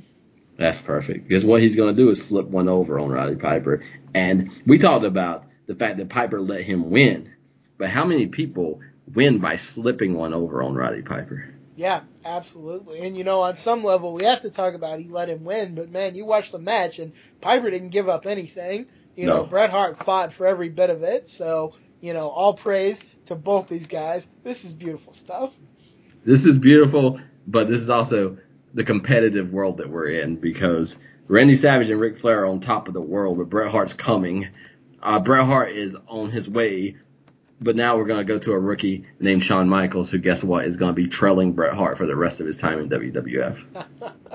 Indeed. I say before we go there, let's maybe switch around these last two segments okay. so that they uh, kind of go a little more chronologically. Um, before we go to Shawn Michaels properly, First, we're going to go back to the funeral parlor and who should be on but sensational Sherri. And she is going to tell us about a big development in her life. And man, this is another bit. I really love this bit. Yes, I want to give Sherri her due, and then I'll tell you why I left this thinking that the funeral parlor is as good as anything in the history of pro wrestling. So tell, tell. Sherri, man, Sherri number one has been with uh, Macho Man Randy Savage, where they were like Disney characters, Disney villains, uh, kind of equals, uh, which is uh, very much different than where Savage was. Then she's with Ted DiBiase, and it's all about money. It's a whole different thing and now she has found herself a boy toy. What an interesting world this Sherri lives in. she's a woman of intense passion. She gives herself over totally to whatever she's in, whether it's uh, you know, kind of that evil power, whether it's money. Hey, now it's love. Sensational Sherri is in love. She's gonna yes. give herself totally over to that, and I love it. Apparently, we say love in 1992 because we cannot have a woman driven by her lust because it is not love, folks, that is going on right now. Hey, she loves the, um, you know, the sex she's having with Shawn Michaels. yeah, I'm, I'm down with it. How can you be? You want to talk about range? How can you be so scary that, that it's hard to watch you, and then come out and play like a 13 year old girl in love? oh, I love Sherri, man. She's the best. And then to do it on the freaking funeral parlor with Paul Bearer so that every time she talks about I'm in love, it ends with comma Paul Bearer, which makes no sense in this world. And it works and it's beautiful. And this is why I watched this with my mouth hanging open as a child because none of it makes sense and all of it pays off.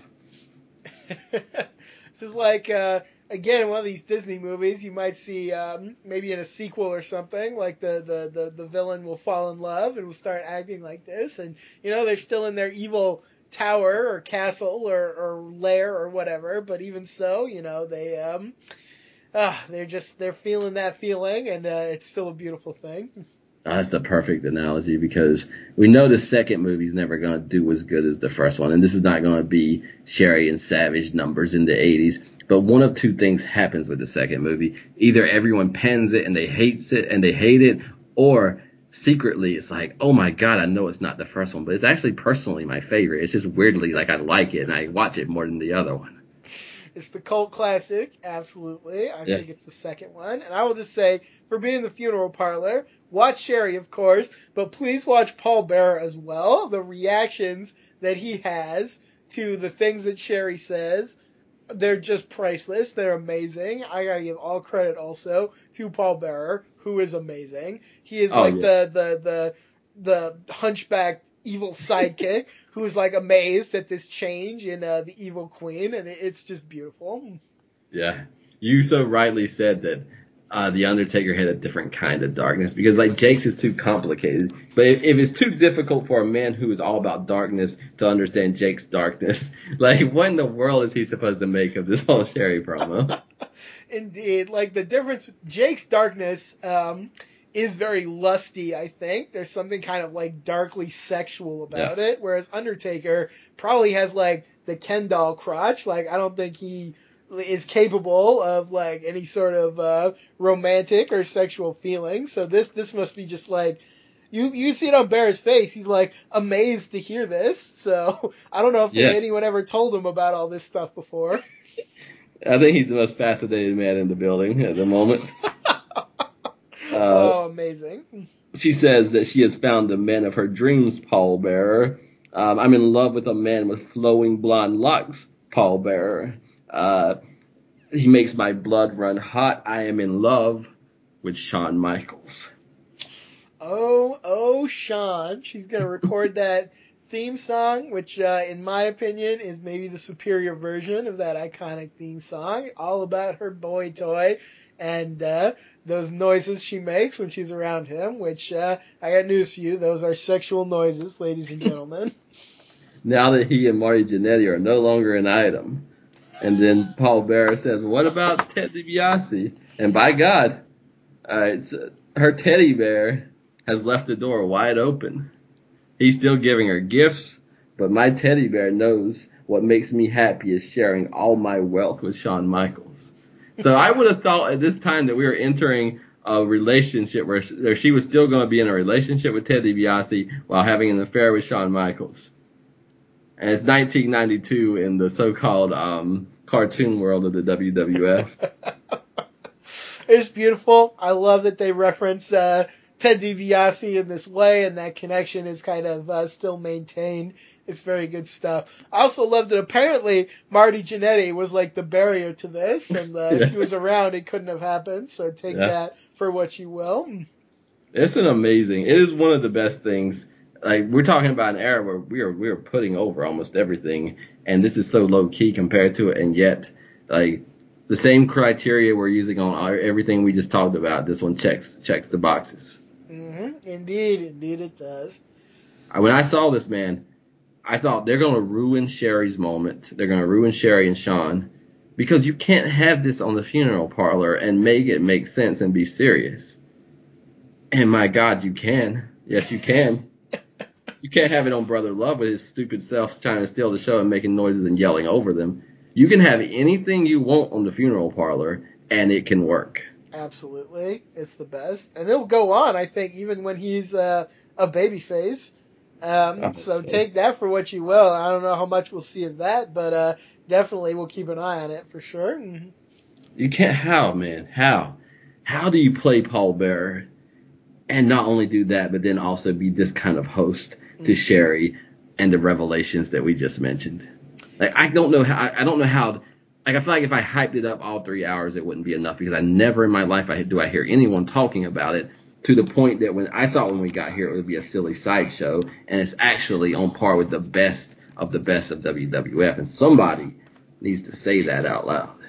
Yeah, yeah, no, absolutely. Uh, Paul Bearer is incredible in general, he just does not get enough attention as he should because uh, people are like, oh, he was around with Undertaker, you know, early on. Man, Paul Bearer is going to be around through almost this whole series, I think, in various roles. And, you know, maybe he won't be on TV all of that time, but, like, he'll be in the Attitude Era. He'll be with Undertaker. He'll be against Undertaker at all these different times.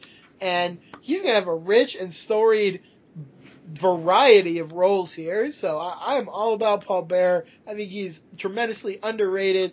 I love the guy. We're gonna see a whole lot more of him as we go forward. We once asked, like, well, can the Undertaker have the same Undertaker run if he started with Brother Love? And I felt like we thought no. I don't think Undertaker has this run with anyone except who he had it with. Mm, yeah. Yeah, no, absolutely. I mean, uh, Brother Love, thank God that was shelved uh, almost immediately because this is where it's at. Paul Bearer helped Undertaker tremendously. And yeah, I don't know what happens if he's not around or if he's stuck with Brother Love. I, I do think that it would be uh, something different, to say the least. Because once the Undertaker is set in motion, it takes care of itself. Mm-hmm. But like to launch this thing, it, it has a 9 out of 10 chance to fail, in my opinion. And partly it doesn't because the guy who plays The Undertaker is phenomenal. But partly it doesn't because before you know what The Undertaker's about, Paul, Paul Bearer gets to fill in the blanks and go before him. Yeah, yeah, absolutely. Okay, that's a, a fabulous. Good, good God. Find the footage. Ms. Fan shares it. Um, find the things we're talking about and watch them because they are phenomenal. This is some peak pro wrestling in my opinion. Yeah, yeah, so good.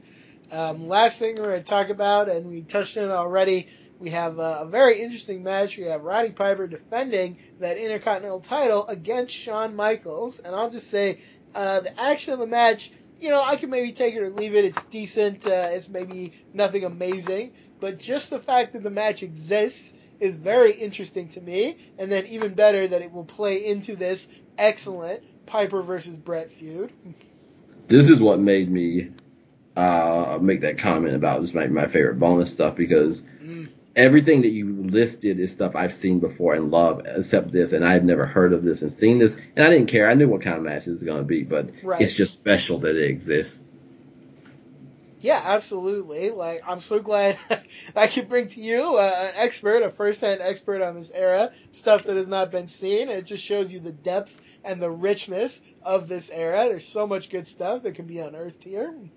I also find it fascinating that more than once now, Bobby Heenan has called Shawn Michaels, who was born like yesterday, uh, the star of the 90s. Yeah, yeah, we're actually getting that conversation now. Um, a few years later than WCW was having it, but now now we are having uh, some of that conversation as well on the WWF side. Yeah, there's some spitting and some slapping and some shoving to start.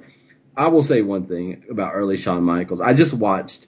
It's an older uh, documentary. Um, it's the Razor's Edge. It's a Scott Hall documentary. Mm-hmm and I keep forgetting that he's like the greatest mind that ever existed because how would you know it other than hearing stories about it? like he's he's the reason for Crow Sting, which is Sting's only yeah. successful run and, and partly why WCW dominated. Sure, and he WWE. came up with his own. He came up with Razor Ramon, which is what got him over. You know. Yes. So yeah. I'm, I mean, he, he stole it from Scarface, but you know he did it in such a way that really worked. So you know you got to give a lot of credit. Yeah, something like that could flop as easily as it could succeed. Absolutely. But he said he told young Shawn Michaels as the heel, like, he said Shawn Michaels was trying to like punch people and like brawl and be like a that certain kind of heel, and I was like, don't do that. that that's not the like you are a heel in your behavior. He thought that if he wrestled like Shawn Michaels, he might not be a heel because people might pop for some of the stuff, and it would be more of a babyface kind of thing. So he tried to be like that kind of brawler that we see early in his career. And Scott Hall is the one pulled him aside and was like, don't do that. Like you're a heel because of what you embody, not because of your wrestling moves. Yeah, yeah, no, I, I, that that's great. I didn't even know that story, but I'm not surprised. As you say, uh, Scott Hall just appears to be just an incredibly insightful and uh, intelligent like wrestling mind, and uh, you always have to wonder, you know, if he had not had such considerable demons to deal with. You know, what might have become of this guy's career? Like, he could have gone anywhere as high as he wanted to go, I think. Yeah, it's wonderful. Um, I love Bobby. This is quite an insult here, and I want to use it somewhere, but I don't want to offend anybody, but it's just so good. Before I kiss Piper, I'd rather kiss a hospital mop.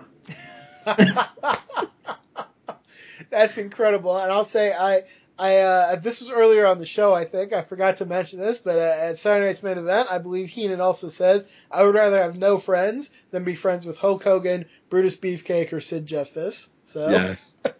and the whole thing, you think he's about to make one worse than the other, and he just can't do it. Nope. Like, no.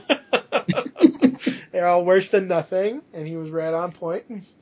Oh man, so this is about it, again. If you watch wrestling long enough, you can sit back and imagine what young Shawn Michaels and Roddy Piper do in this matchup. But I think it's still worth looking at. I think so. Yeah, it's, it's very decent. It's a very nice uh, historical match. You can definitely see um, some interesting stuff in here. Um, finish comes. Uh, referee gets bumped. Sherri gives Shawn Michaels her her shoe, the deadly shoe. He hits Piper with it. Uh, Bret runs down. He's going to try to help Piper. He throws him the shoe as well uh, for a weapon, but uh, the referee catches him with it and he gets disqualified. So we have Piper yelling at Bret Hart to stay out of his life. tells him to do something about it if he doesn't like the way it's going down. And so we've definitely got big tension between those two there. Yeah, Bret Hart teams up with Earl Hebner to screw Roddy Piper.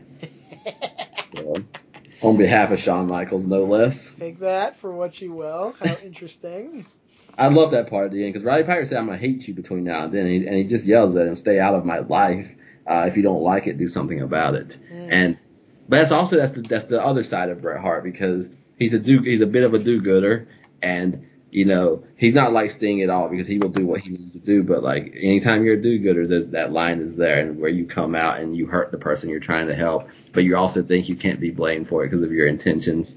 And Piper definitely is not going to play that game with him. Nope. No, Piper knows where that road goes, that good intentions road, which is why he never had good intentions in his life. So yeah. So this is beautiful though because it, it shows us Shawn Michaels, it shows us Sherri in their early run, but it continues to strengthen the Bret Hart Roddy Piper matchup to come. Uh, ladies and gentlemen, I could not be more excited about WrestleMania 8. This uh, main event that just just finds itself in the wrong slot on the card uh, The Undertaker and Jake Roberts, Piper and Bret Hart. We are looking at a phenomenal uh, experience. Lex Luger will speak to Gorilla Monsoon and Bobby Heenan. so, oh man, we got a lot to look forward to, Miss Fan. We do indeed. We also have Shawn Michaels and Tito Santana. That'll be a fun one. We have uh, Owen Hart in his first WrestleMania singles match against uh, Skinner, or his first uh, without a mask on, I should say, because I think he mm. wrestled Mr. Perfect at another one. Um, Tatanka will be with us for the first time, so take that for what you will. Um, yeah, there'll be a lot of interesting stuff on this card, so uh, I'm looking forward to it. It will not be without its flaws, but it will have some extremely good highs, so good stuff. I cannot imagine. If you had asked me, I would have told you Tatanka. There's no way Tatanka was on WrestleMania 8. Yep, wrestling Rick Martel, so that'll be interesting. I will try to be kind, but Tatanka. to I, me, I don't know if I'll be very kind to Tatanka. Yeah. So he's the reason that Lex Luger had a chance to have a second life in WWF, and all it like Lex Luger could have been a main event player, but he got screwed at SummerSlam '93. Lex Luger could have had a revival, but he got screwed at SummerSlam '94. So SummerSlam is not going to be his show. No, no, it will not. But um, it'll be interesting, nevertheless. Tatanka is with us. All right, folks, man. So two weeks from now, Miss Fan. Uh, yeah, two weeks from now, WrestleMania 8 will air. So thank you for listening along, hopefully watching along. Uh, as I said before, bear with us as we work out kind of this staggered release schedule. Uh, but yes, please keep your comments coming. I am on Twitter. I am at Spectral Gent. Give me a shout. Give me a follow. Uh, keep up the conversation at lopforums.com as well, where we always have a lot of great great conversation going on, a lot of wonderful discussion there. Uh, also, red, also WrestlingHeadlines.com for a lot of good uh, wrestling conversation in general. And last and definitely not least, all the other great programs on LOP Radio. Check out all that stuff. So much good stuff out there to keep you occupied. It's just a wealth of wonderful stuff. So thank you. That is all we have for this week. In two weeks, WrestleMania 8. Until then, Mystic, take us home. Until then, don't let the legacy be dictated to you rewatch, revisit, rewrite.